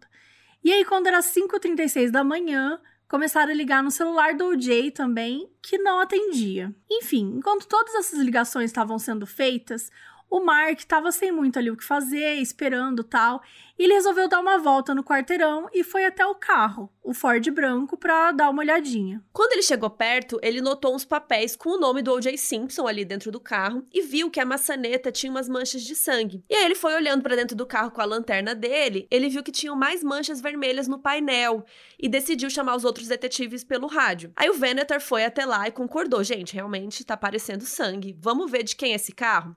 Pediu pro Mark investigar a placa do carro para ver quem era o dono. E o carro era da Hertz, era da locadora de veículos que o O J trabalhava. Então eles chamaram um perito para que recolhesse uma amostra das manchas. E aí o Vannatter e o Lange, que eram os detetives responsáveis, decidiram que eles tinham que entrar na casa, porque, gente, a, a cena na casa da Nicole era horrível, né? E como ninguém atendia ali na casa do, do O J, os policiais estavam meio apreensivos que o próprio O J ou alguém ali da casa também pudesse estar machucado, né? Como a governanta, que a essa altura eles já sabiam que a governanta morava na casa, então eles falaram, putz, a gente precisa entrar na casa pra salvar essas pessoas se elas estiverem em perigo. E aí o Mark se ofereceu pra pular o muro da casa, porque ele era o mais em forma ali, o jovem, e aí foi autorizado. E ele pulou o muro que tinha uns dois metros, abriu um portão assim pra dentro, e daí os quatro entraram ali no quintal, né? Aí eles foram andando até a porta da casa principal, bateram lá, mas ninguém atendeu. Então eles começaram a ir andando assim pelo quintal e eles descobriram mais três casas de hóspedes. Logo na primeira que eles bateram, quem atendeu a porta, gente? O Keito, aquele loirinho, inquilino, amigo da Nicole, que agora ele morava lá de graça no O J porque ele não queria que morasse com a Nicole, que tinha ido comer no McDonald's umas horas antes e tal. Bom, o Keito disse que não sabia se o O J estava em casa ou não, mas sugeriu que perguntasse para a filha dele, para Arnel, porque ela morava em outra casa de hóspedes ali, que era vizinha dele. E os detetives foram bater lá, só que o Mark ficou com o Keito e deu uma entrada assim na casa para dar aquela olhada de leve, né, procurar a mancha de sangue, mas não encontrou nada suspeito. Aí o Mark perguntou se o Keito tinha ouvido alguma coisa estranha. E o Keito falou que sim, olha só. Umas dez e quarenta e cinco da noite, por aí, ele tinha ouvido aquelas batidas, né, na parte de trás da casa dele, e que tinha sido tão forte que ele falou, gente, será que é um terremoto? Aí, né, a batida parou depois. Então o Mark foi lá atrás pra ver se tinha alguma coisa. Então, assim, o Keito, né, tá dentro de casa e ele ouviu um barulho pra fora, né, na parede de fora da casa pra dentro. Então o Mark foi lá fora, né, no corredorzinho ali fora da, da casa pra ver se tinha alguma coisa. Era um corredorzinho cheio de terra, super estreito assim, então de um lado ficava a parte de trás da casa dos hóspedes e no outro lado ficava uma cerca assim, um corredor fininho, essa cerca delimitava a propriedade do O J, né? Então, o Mark foi ali naquele corredorzinho ali atrás pra ver se achava alguma coisa e ele achou uma coisa escura no chão. Ele até achou que era um cocô de cachorro primeiro, assim, que ele não, não viu direito. Aí ele botou a lanterna e viu que era uma luva muito parecida com a luva que tinha sido encontrada lá na casa da Nicole. Ou seja, provavelmente o assassino também tinha passado por ali. Ele viu que a luva parecia meio pegajosa, meio úmida, e era uma luva de mão direita. Aí ele andou pelo corredor todo, né, pra ver se tinha alguma coisa a mais e tal, só que não tinha mais nada. Só a parte de trás de um ar-condicionado. Tipo aqueles ar-condicionado antigo, que fica uma parte dentro da casa, uma bundinha pra fora. Sim, bons Então tempos. Ficava uma bundinha, bons tempos. E essa bunda, ela ficava na altura da cabeça, né? Então, assim, tipo, ela, ela era alta e tal. Então, uma pessoa que estiver andando ali no escuro, pode bater sem querer, né? Porque tava escuro e tal, podia acabar batendo nessa parte do ar-condicionado. Mas isso era só uma hipótese e tal, e fora isso, ele não tinha visto nada de interessante. A luva tava um pouquinho antes do ar-condicionado no caminho, né? Tipo, você chegou em casa, passou pela garagem, corredor, luva caiu e aí o ar-condicionado. Então, não necessariamente que ele bateu, a pessoa bateu no ar-condicionado e derrubou a luva, teria derrubado antes. Mas enfim, tudo só hipóteses. Enquanto Mark estava aí trocando essa ideia com Kato, os outros detetives estavam lá na outra casa de hóspede falando com a Arnel, que é a filha do O J. E ela não sabia onde o pai estava e tal, mas ela tinha a chave da casa dele. Então ela abriu a porta da casa principal e os policiais entraram. Daí a Arnel ligou para a secretária do pai, né, para ver se ela sabia onde que ele estava. E aí foi nessa hora que eles descobriram que ele estava em Chicago e que ele estava ficando no hotel do aeroporto. Aí os detetives conseguiram ligar no hotel e pediram para falar no quarto do O J. Isso foi às seis e cinco da manhã. E quem falou com o O J foi o Ron Phillips, da polícia de West Los Angeles. E ele disse, olha, a Nicole faleceu, tudo mais. O O J ficou apavorado e ele disse, meu Deus, a Nicole foi morta? Meu Deus, ela tá morta. Aí o detetive falou pra ele se acalmar, que os filhos dele estavam na delegacia, porque não tinham pra onde levar as crianças e tal. E o O J disse que ia pegar o voo o mais rápido possível, né? Pegar o próximo voo que ele arrumasse pra Los Angeles. E aí o Ron passou o telefone pra Arnel, pra filha do O J. E aí a Arnel falou um pouco com o pai, né? De combinar como buscar as crianças e tudo mais. Só que um detalhe pareceu bem estranho pro detetive, que o O J não perguntou como ela tinha morrido, se ela tinha sido assassinada, se foi um acidente, o que raios aconteceu, né? E aí entra aquela coisa, a gente nunca sabe, de novo, como nós vamos, a gente sempre fala aqui, né? Como que nós vamos reagir quando acontece alguma coisa, como que nós vamos reagir a uma notícia horrível como essa. Mas, gente, é bem estranho, porque quando alguém fala, imagina que alguém fala que um parente seu morreu, a primeira coisa que, né, teoricamente, geralmente, as pessoas iam perguntar é o que raios aconteceu? Isso é uma coisa que, muitas vezes, são essas pequenas percepções que você consegue descobrir que a pessoa tá mentindo. Porque, por exemplo, se ela sabe que ela, se, se a pessoa já sabe que a pessoa morreu, então é muito difícil pra ela fingir que ela tá ouvindo aquilo pela primeira vez. Então, vai ser difícil pra ela fingir É, ai meu Deus, o que aconteceu? Ela só aceita, ele só aceitou que ela estava morta, mas em momento algum ele perguntou, isso é muito suspeito. É, perguntou o que, que aconteceu com ela, né, o que... O que, que... Por quê? Como que ela morreu? E é óbvio, né, que então isso deixou a orelha dos detetives bem em pé.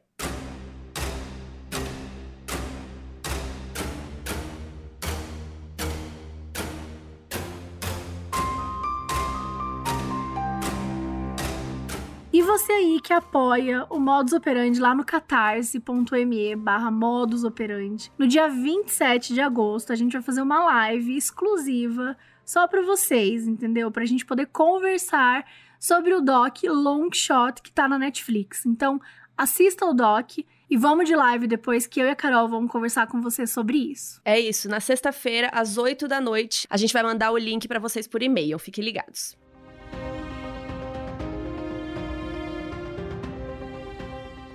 Às seis e vinte e um da manhã, do que já era o dia treze de junho, o detetive Lange ligou para os pais da Nicole para poder notificar o ocorrido. O certo seria ir pessoalmente, né? Principalmente porque estava falando do, da filha deles. Só que eles moravam bem longe e eles estavam morrendo de medo da, de sair notícia na mídia e tal. Então, eles queriam avisar antes. E quando ele deu a notícia, a irmã da Nicole, a Denise, estava do lado do pai ouvindo tudo. E ela começou a gritar no telefone, e ele matou ela, ele finalmente matou ela. E nessa hora, o detetive Lange perguntou quem? E a Denise falou, o O J. Enquanto isso, o Mark mostrou para os outros detetives a luva, né, que ele tinha encontrado, porque ele sabia que isso era super importante, porque, gente, na cena do crime tinha uma outra luva igual, e de repente essa outra, esse outro par da luva tava Num, numa casa super longe, né? Tipo, era cinco minutos de carro, mas não era no, no, na mesma cena do crime.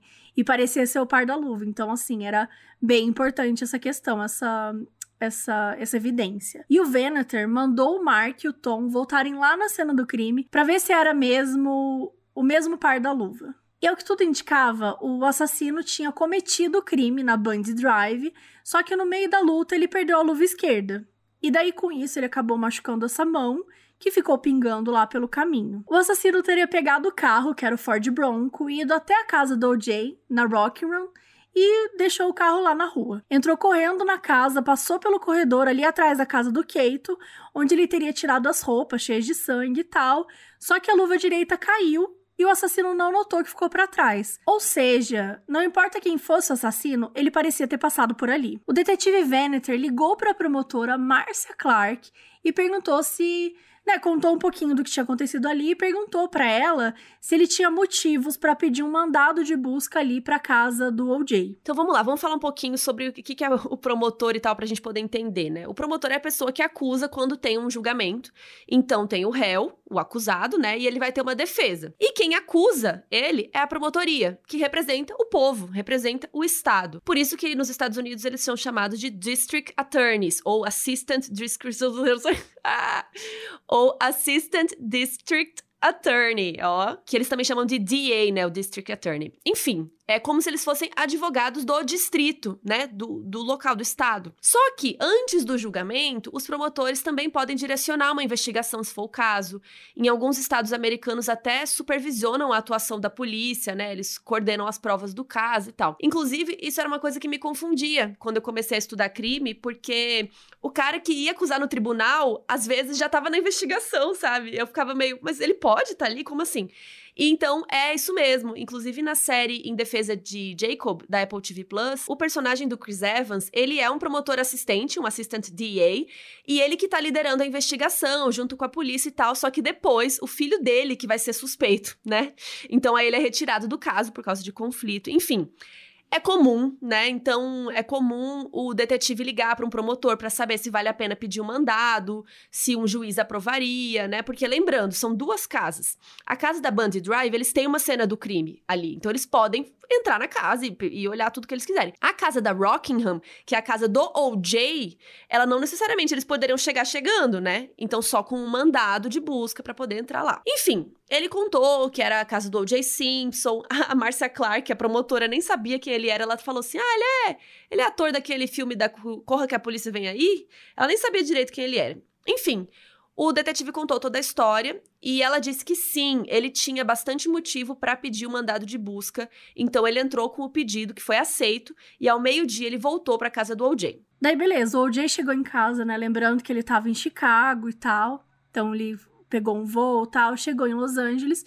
E já foi recepcionado pela agente dele, pelo Robert Kardashian, que era amigo do O J há trinta anos e também era advogado. E sim, gente, ele é o pai das Kardashians. E também tinham dois advogados, o Skip Taft, que ele era advogado da carreira do O J, e o Howard Whitman, que ele tinha sido advogado do O J lá naquele caso de violência doméstica em mil novecentos e oitenta e nove. O O J percebeu logo de cara que tinha uma coisa muito errada, porque a quantidade de policiais que estava na casa...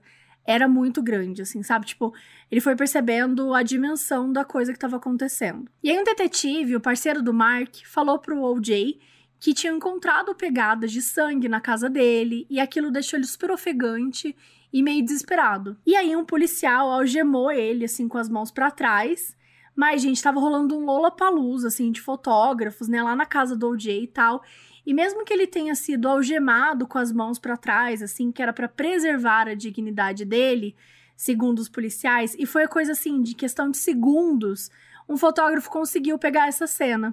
E a foto do O J correu os Estados Unidos inteiro em pouquíssimo tempo. Apesar da foto ter ficado super famosa, como a Mabê disse, foi coisa de segundos, assim, que o O J ficou algemado, porque o Whitman, o advogado dele, já falou, pode soltar ele aí, pode parar com isso. E aí o Vannatter, que era o detetive que tava ali, né, abriu as algemas e tal. Só que foi nessa hora que o Vannatter viu que o O J tinha um band-aid na mão esquerda. Mão esquerda, lembra? Na cena do crime tinha sangue do lado esquerdo das pegadas. Pois é, o O J tava com um corte na mão esquerda, com esse band-aid aí em um dos dedos, e parecia recente. O Vannatter, então, conduziu ele até a delegacia para fazer umas perguntas. E nesse momento, o O J já era um potencial suspeito, afinal, até sangue na casa dele tinha, né? Além de ele ser ex da Nicole, a gente sempre sabe que o marido é o primeiro suspeito, aquela coisa. Então, essas primeiras entrevistas com suspeitos sempre são muito importantes para perguntar o máximo que puder, antes que o suspeito saiba mais sobre o que a polícia tem, antes que o suspeito possa inventar uma história que se encaixe melhor, né, pra poder... Porque nessa hora o suspeito não sabe nada. Só que, gente, esse interrogatório do O J foi muito, mas muito fraco. Quem fez o interrogatório foi o detetive Lange e o Vannatter. Só que foi super vago. O O J respondia as perguntas meio, sabe... enrolation, assim. O O J contou que foi no recital de apresentação da Sidney, da filha dele, mas quando perguntaram que horas o O J chegou em casa, ele disse, ah, sete em alguma coisa. Daí, em outro momento, os detetives perguntaram, ah, que horas você chegou em casa com o Ford Bronco? Ele, ah, oito e pouco. nove horas, sei lá, alguma coisa aí nessa faixa. Tipo, gente, não, não é uma faixa. Que hora você chegou? E assim, óbvio que eles tinham que ter apertado mais, sabe? Tentar fazer com que ele falasse um horário mais preciso e tal, da hora do crime, né? Do que teria acontecido, onde ele tava, todo, todos os pontos que ele tinha passado no dia, que essas informações ainda não tinham tudo, assim, ainda não... Eles estavam tentando criar uma timeline, então era super importante que ele desse a maior... maior quantidade de informações possível, principalmente em relação a horários, né? Pra entender também os álibis que ele teria. E aí, quando perguntaram onde que ele se machucou, do dedo lá da mão esquerda, ele falou que foi em Chicago. Só que aí depois ele falou que foi na casa dele, né? Em Los Angeles. E aí os detetives insistiram, ele, ah, eu quebrei um copo em Chicago. Mas aí depois ele disse que já tava machucado, daí o corte abriu de novo. Então tudo que ele respondia era super vago. Perguntaram se ele lembrava de ter entrado machucado no carro. Ele falou que ele lembrou que estava sangrando em casa e depois no carro, mas que ele estava na correria. E no fim, o O J disse que foi no recital, né, lá ver a filha dele na dança, foi no McDonald's com o Keito, pegou uma limusine para o aeroporto e voou para Chicago. E no final das contas, o interrogatório do O J com os dois detetives durou meia hora. Não teve nenhuma resposta para nada. E ele ainda estava sem advogado. Para o jornalista Jeffrey Toobin, que escreveu o livro, né, O Povo contra O J. Simpson, e que acompanhou o caso todo desde o dia um, o interrogatório mostrava muito do medo que os detetives de Los Angeles tinham de ofender uma celebridade, né? Eles ficavam tratando cheio de pano, cheio de medo e tal. E daí, quando a promotoria pegou a gravação do interrogatório para ouvir, o sentimento foi só um, frustração. Os detetives não tinham perguntado nada com nada e eles nunca mais teriam uma chance como aquela. Entre eles, aquele interrogatório ficou conhecido como fiasco. A promotora, a Marcia Clark, tinha se oferecido para ir lá na casa do O J também, para dar uma supervisionada naquele mandado de busca, né? A Marcia era uma mulher branca, magra, com cabelos castanhos cacheados que iam até a altura dos ombros, com o nariz fino e arrebitado. Ela tinha uma pinta acima dos lábios finos no lado direito. Nessa época do crime, ela estava com quarenta anos. Ela já tinha trabalhado em diversos casos até então, inclusive de homicídio, que ela adorava trabalhar, até porque ela amava trabalhar com evidências físicas, com sangue, D N A, né? Porque isso ajudava bastante no julgamento. E ela amava fazer julgamento, ela trabalhava umas doze horas por dia, ela era super workaholic, sabe? Ela gostava de trabalhar até ficar exausta, ela amava isso. Mas, apesar disso, tinham uns casos super difíceis, longos, cansativos até demais, né? E tava ficando muito pesado pra ela. Então, em mil novecentos e noventa e três, ela saiu da função da promotoria, que era mais focada nos julgamentos, e ela pegou um trabalho mais de administração. Então, ela ficava mais organizando papelada, agenda de tribunal, essas coisas. E para melhorar, o salário dela também aumentou, ela ia ganhar bem mais. Como ela tinha dois filhos bebê ainda, foi melhor porque ela conseguia voltar para casa para jantar todo dia de boa. Era bem mais tranquilo. Só que ela odiava, gente. Era muito burocracia, muito chato, só papelada. Sendo que ela gostava da adrenalina, de ir no julgamento, falar com os jurados, aquela coisa toda. Então, em dezembro daquele mesmo ano, né, mil novecentos e noventa e três, ela resolveu pedir o emprego dela de volta. Não queria mais essa papelada, não queria mais esse trabalho entediante que ela tinha. E ela também pediu pro marido sair de casa, porque ela tava super infeliz com o casamento, e aí ele saiu, e as coisas começaram a ficar super pesadas pra ela, porque ela resolveu voltar, né, com o trabalho antigo dela, pediu pro marido sair, tinha que resolver as coisas do dia a dia, de casa, reparos, comida, cuidar das crianças, uma loucura. E só seis meses depois que ele saiu de casa, que ela finalmente resolveu dar entrada no divórcio, que foi no dia dez de junho de mil novecentos e noventa e quatro. Dois dias depois, o Ron e a Nicole foram assassinados.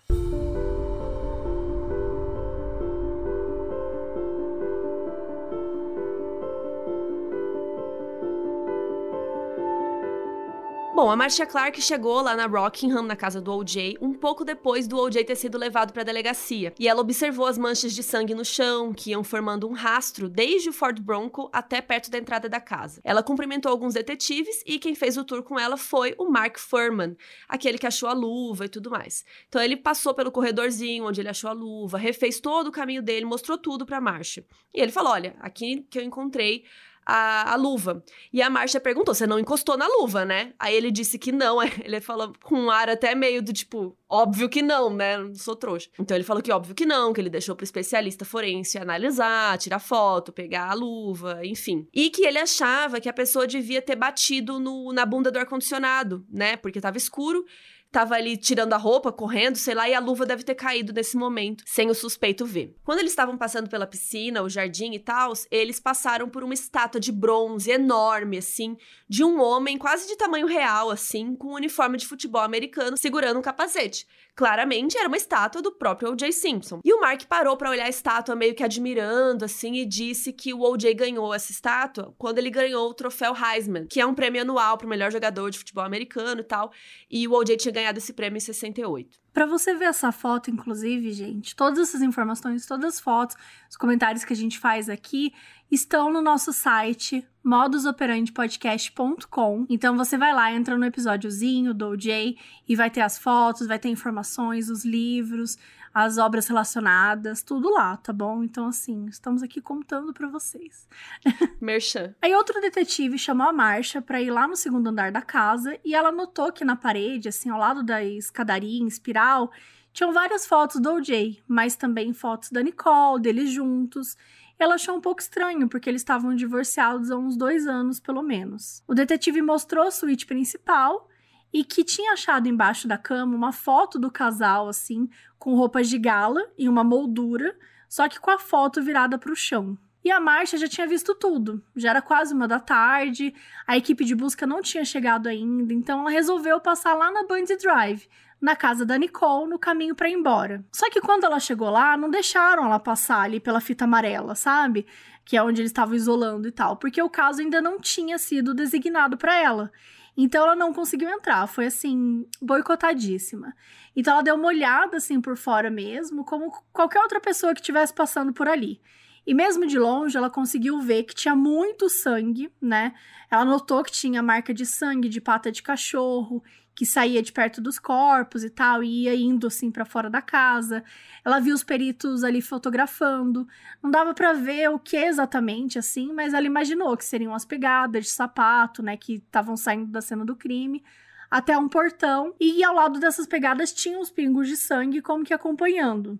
Então, como se a pessoa tivesse com aquele sangramento, como a gente comentou. Além dos sapatos sujos de sangue das vítimas. Então, os peritos estavam ali tudo em volta e ela estava ali pescoçando, tentando enxergar alguma coisa. Como não deu para entrar, né? Não, ela não podia. Ela chegou de volta no escritório e já foi falar com o chefe dela, o David Cohn, que era o chefão da unidade de julgamentos especiais.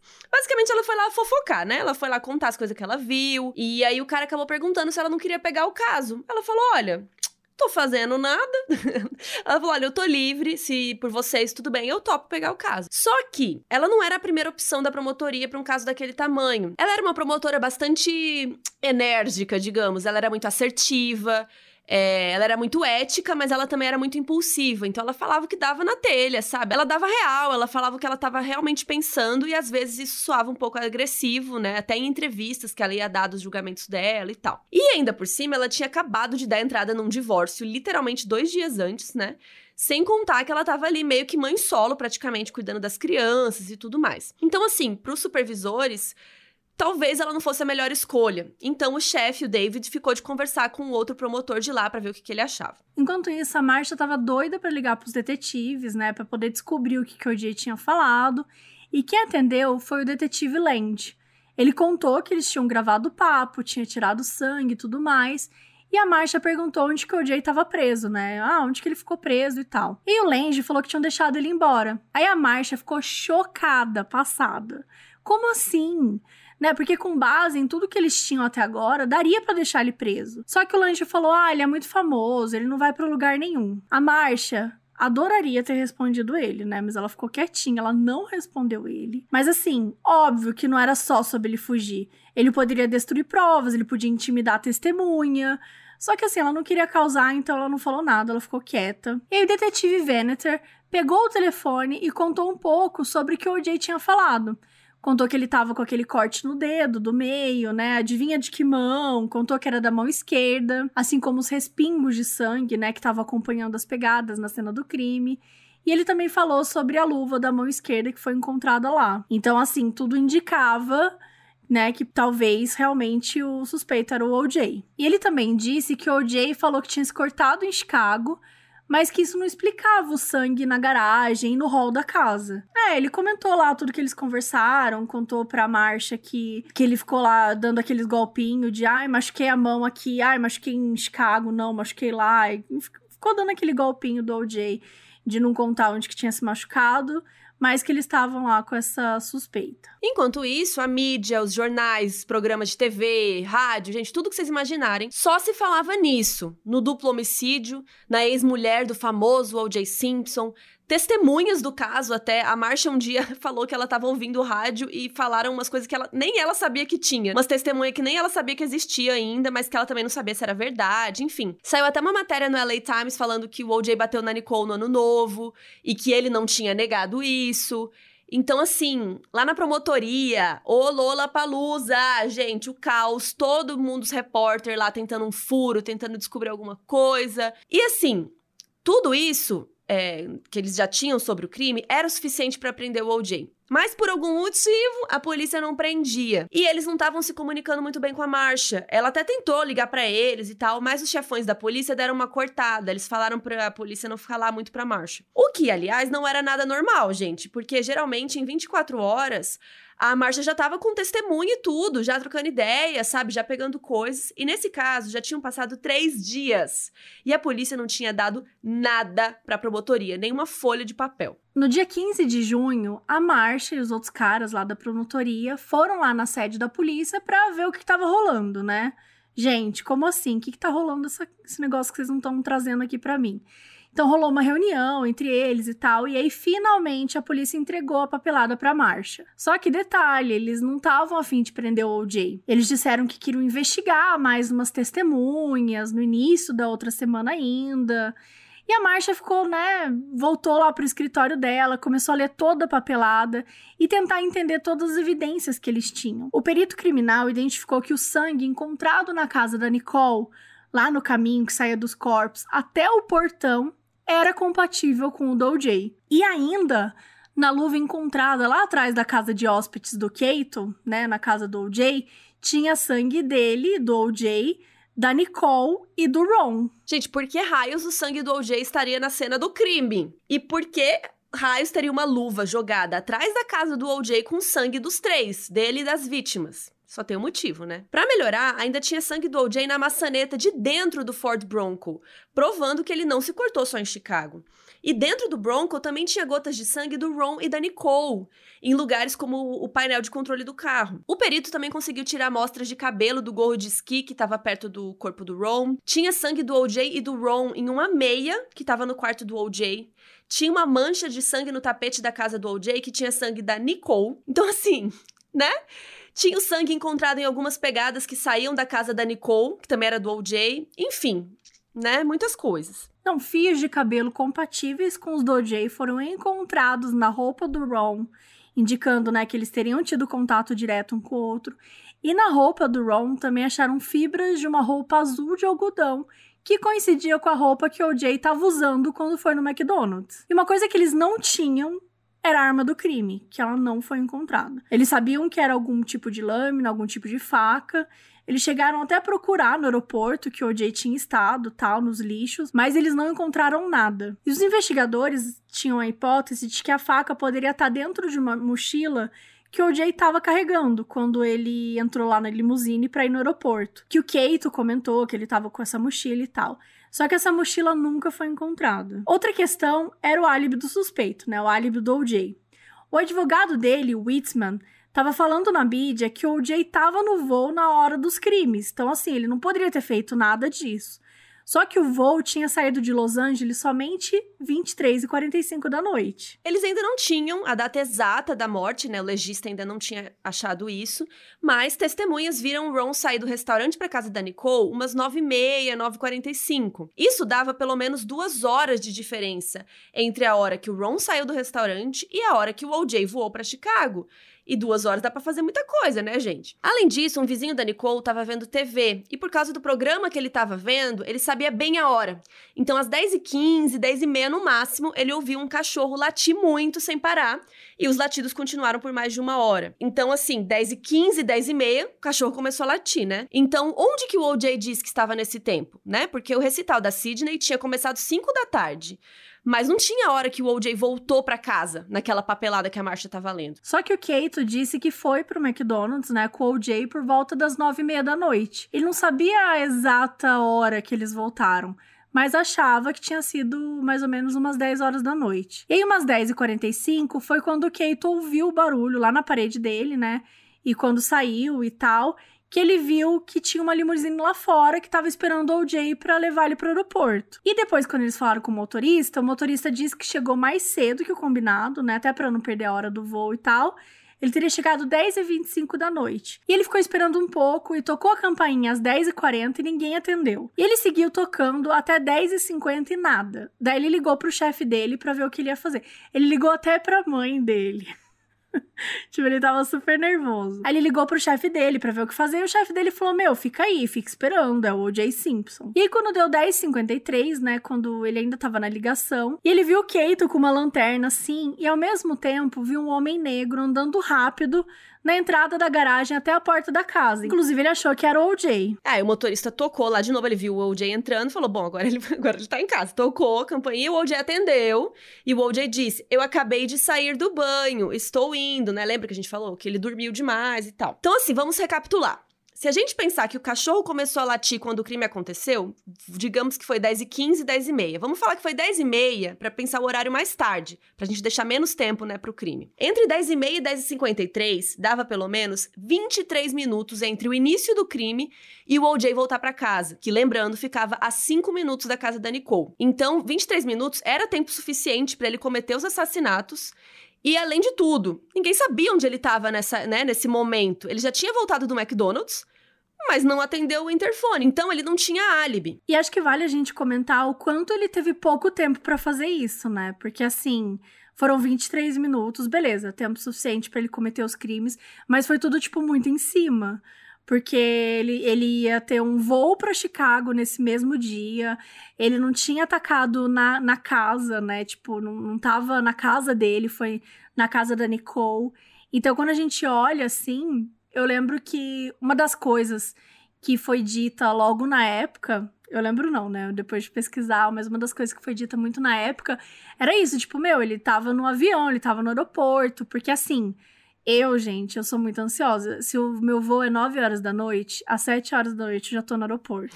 Eu sou extremamente ansiosa. Mas voo doméstico é tranquilo. Doméstico, assim, dentro do próprio país. É, mas por causa de trânsito, mesmo assim, eu sou muito histérica. Porém, era de madrugada, né? Era, era um... É, tipo, a gente sabe que de madrugada não rola tanto trânsito. Então, dá pra entender um pouco. E também é o O J, né? Eu acho que quando você é uma pessoa como o O J Simpson, tipo, o avião não vai sair sem você. É, mas, ó, se a gente for pensar, o motorista tinha combinado que ia chegar lá dez e quarenta e cinco. Então, dez e quarenta e cinco era o horário que eles iam sair de casa. Então, gente, que loucura. Que era uma hora antes do voo, praticamente. Só que, assim, voo interno lá em Los Angeles, super se dá pra você chegar meia hora antes. É muito de boa. Você entra no avião, nossa, rapidinho e tá lá dentro. Não tem aquela revista, não tem aquelas coisas. Então, assim, é, ele, o que que eu, eu acho? Apavorada. Eu acho que o O J, inclusive, tem uma coisa que é estranha, que ele foi jantar no McDonald's com o Keaton. Tipo, ele nem era amigo do Keaton, nem gostava do cara, mas ele chamou ele casualmente para jantar no McDonald's um pouco antes. Talvez pra criar um álibi, né? Pra criar um álibi. Eu acho que ele queria dar aquela... Ah, eu tava no Mac, depois eu tomei... Cheguei em casa, tomei banho e fui pro avião. Só que, né, dá pra saber a hora do crime, principalmente por causa do cachorro. Né? É, nessa hora, eles ainda nem tinham um exame no corpo, assim, né, tão profundo que soubesse a hora do, do assassinato. Uhum. Mas só pela hora do cachorro, dá pra gente... Dá pra fazer essa conta que ele teria pelo menos uns vinte minutos. E olha que eu coloquei que ele cometeu, ó, dez e meia. Se ele tivesse feito dez e quinze, porque o cara não sabe a hora que o cachorro latiu, ele teria mais vinte e três mais quinze. Que dá... trinta e oito. trinta e oito minutos, como eu ia dizendo. Então, imagina, é muito tempo, sabe? Pra, uhum, pra matar alguém, se mata rapidinho. E dá pra entender também por que que as coisas foram caindo, né? Ele não limpou, ele não teve Sim, tempo. Sim, ele saiu correndo. Pra limpar, pra não sei, ele saiu correndo. Então, mais uma prova de que é uma pessoa que estava apressada, assim. Não era uma pessoa que tava, teve uma preocupação. É muito louco, porque ao mesmo tempo que teve uma preocupação... Enfim, depois a gente vai falar sobre isso mais pra frente, na hora dos exames. Mas, assim, analisando, é muito doido a gente pensar que a pessoa que teve a, o sangue frio, né? Que teve o sangue frio de usar um capuz, de usar uma luva no, no verão de Los Angeles, mas não teve a inteligência de esconder... né, o, o, o sangue, os vestígios, enfim. Ah, mas a adrenalina deve ser horrível, bizarra, né? Enfim, eu, eu nunca cometi um crime, mas imagino que deve ser, um, você nem consegue pensar mais, né? Sei lá, deve ser bizarro. É, mas é interessante mesmo, porque ele, né, se foi ele, a gente vai chegar a essa conclusão mais pra frente, mas ele levou luva, ele, ele, ele tava com um gorro de esqui, é, e ele, ach, né, ele criou essa tentativa de álibi aí, e infelizmente, quando ele provavelmente deve ter chegado pra matar a Nicole, e o Ron tava lá, que foi algo que ele não esperava também, porque você dá pra ver, pelo estado do corpo, que a Nicole ele matou mais rápido, né? Então ele foi, ela, ela caiu, ela não tinha muita coisa de defesa. Já o Ron, ele deve ter chegado ali um pouco, não sei se em seguida, trombou com ele, e aí falou, cara, vou ter que matar esse cara aqui também. E aí você vê que tem mais luta, que o Ron tentou lutar, enfim. Era mais forte, né? É, e também dá pra parecer que foi mais de surpresa, sabe? Eu tenho a impressão que enquanto ele tava matando a Nicole, o Ron chegou e tentou ajudar, tentou fazer alguma coisa e, e acabou, infelizmente, também sendo assassinado, assim. Mas, enfim, né? Essas evidências foram chegando lá na promotoria, né? Começou tudo a ser avaliado por policiais e foi ficando muito claro que existia um caso contra o O J ali. Mas a promotoria e a Marcia Clark nem imaginavam o que ainda estava por vir.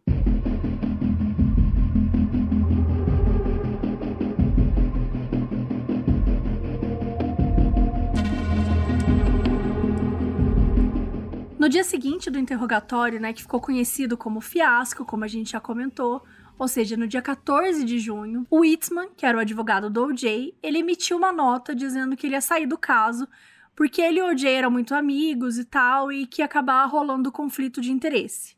Mas não era bem assim, a verdade era outra. A verdade é que vários dos amigos do O J ficaram chocados que o Whitman deixou o O J ser interrogado daquele jeito, né, porque ele foi interrogado sem advogado, né, foi, foi aquela coisa toda, foi tu, tu, tudo cagado, né, e meio que aconselharam que o O J tirasse ele do caso, então ele acabou achando melhor sair mesmo, né. Depois disso, quem pegou o caso foi um cara chamado Robert Shapiro. Gente, o Shapiro era uma figura por si só, e é um nome muito grande desse caso, a gente vai falar muito sobre ele, não só por ele ser o principal advogado, mas porque ele lida com as coisas... Gente, ele era muito performático, sabe? Ele era o advogado perfeito pra alguém como o O J. Simpson. Ele era desenvolto, falava com a mídia, ele era bajulador e ele era um cara com ego muito grande, sabe? Ele fazia questão que as pessoas gostassem dele e tal. Quando o Shapiro pegou o caso, ele tinha cinquenta e dois anos e ele é um homem branco, de cabelo escuro e sobrancelhas muito grossas. O Shapiro teve vários clientes famosos, mas ele tinha uma reputação de fazer acordos, mais do que ir pro tribunal, argumentar e tal, e lutar ali no tribunal, ele era mais assim, vamos fazer um acordo, sabe? Vamos resolver assim e tal. E, além de tudo, ele também tinha uma reputação de ser muito amigo da mídia, ele usava o charme dele, né? Inclusive, ele escreveu um artigo para uma revista chamado Como Usar a Mídia a Seu Favor. E lá nesse artigo ele colocou vários conselhos para os advogados de como ser agradável, de como usar frases de efeito, né? Aquela coisa. Então, assim, ele sabia lidar com a, com a mídia. Aconteceu o velório da Nicole no dia dezesseis de junho de noventa e quatro, numa igreja católica lá em Brentwood, e depois foi o enterro lá na cidade que a família dela morava, em Orange County. E o O J foi ao enterro, ele ficou com óculos escuros lá, fazendo cara de sofrido, de luto, abraçou as crianças, fez aquele drama. Quando a Marcia viu isso no jornal, ela ficou puta da cara, pelos motivos mais óbvios, mas também ficou muito puta porque quando a Nicole e o Ron foram mortos, as crianças estavam em casa dormindo. Na primeira semana como advogado do O J, o Shapiro já tinha feito muita coisa. Inclusive, ele chegou pro O J e falou, ó, oh, você matou a Nicole? Conta aí, isso aqui é só entre nós, nananã.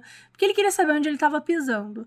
Mas o O J falou, não, sou inocente, sabe? Ele afirmou que era inocente e ficou por isso mesmo. Mas mesmo assim, o Shapiro pediu, né, que ele fizesse um teste de polígrafo, que, gente, foi um grande fracasso. Ele não passou, mas assim, nem perto, nem, nem, nem de longe, sabe? O que corrobora com algo que eu não sei se você já ouviu falar. Não faz, não, não faz teste de polígrafo. Não faça teste de polígrafo. Porque assim, né, pra quê, não é mesmo? E ele super surtou, porque assim, o O J, ele é um cara muito explosivo. Então, é, é assim, ainda que ele fosse um cara inocente, duvido que ele passaria num teste de, de, de polígrafo, sabe? Tipo, ele era uma pessoa que claramente não tinha nenhum controle das emoções. Então, assim, resumo, gente, não façam um teste de polígrafo. Mesmo assim, o Shapiro foi lá, né, escreveu uma carta pros detetives, falando que o cliente dele estava disposto a fazer um teste de polígrafo, mesmo depois de ter sido reprovado. Foi depois, gente, é chocante isso. Olha, que esperto. E ele também ofereceu o serviço de alguns especialistas forenses dele e tal.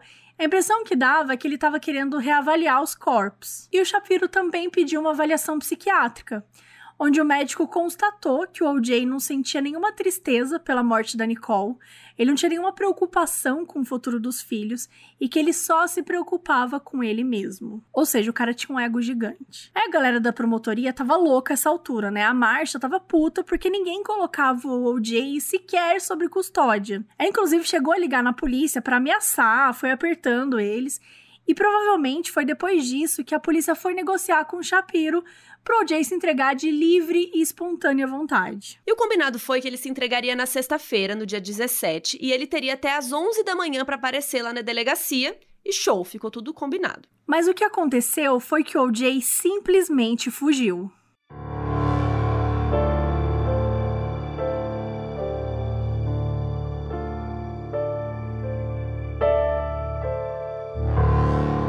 Próximo episódio. Vem aí. A gente vai continuar a história do O J. Simpson em outro episódio, porque essa história é muito grande, como vocês notaram. Exatamente. A gente dividiu em duas partes, não fiquem bravos. A história é grande, mas ainda tem muita coisa pra gente contar. Então, até o próximo episódio com o restante da história do O J, principalmente o seu julgamento.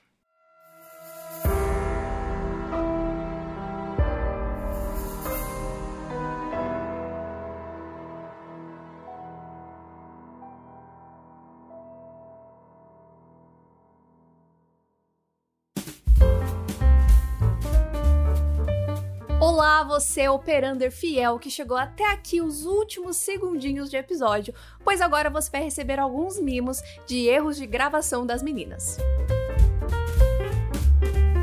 Eles foram pro McDonald's umas nove por aí e voltaram... Babei água, tá. Essa última temporada do O J foi uma das mais fracas, porque ele tava... Ai, tem um bicho aqui! Ah. Ai, é muito grande. O que que eu faço? Ai, meu Deus. Ah. Ai, eu tô apavorada, nem sei o que é. Ah! Ah! Baby! Eu não vou decorar. Baby! Tem um bicho! Ah! Baby! Baby! Ai! Ai! Ai! Cadê seu pai, Jonas? Peguei! Eu peguei! Obrigada por nada! Não sei cadê ele. Será que ele saiu?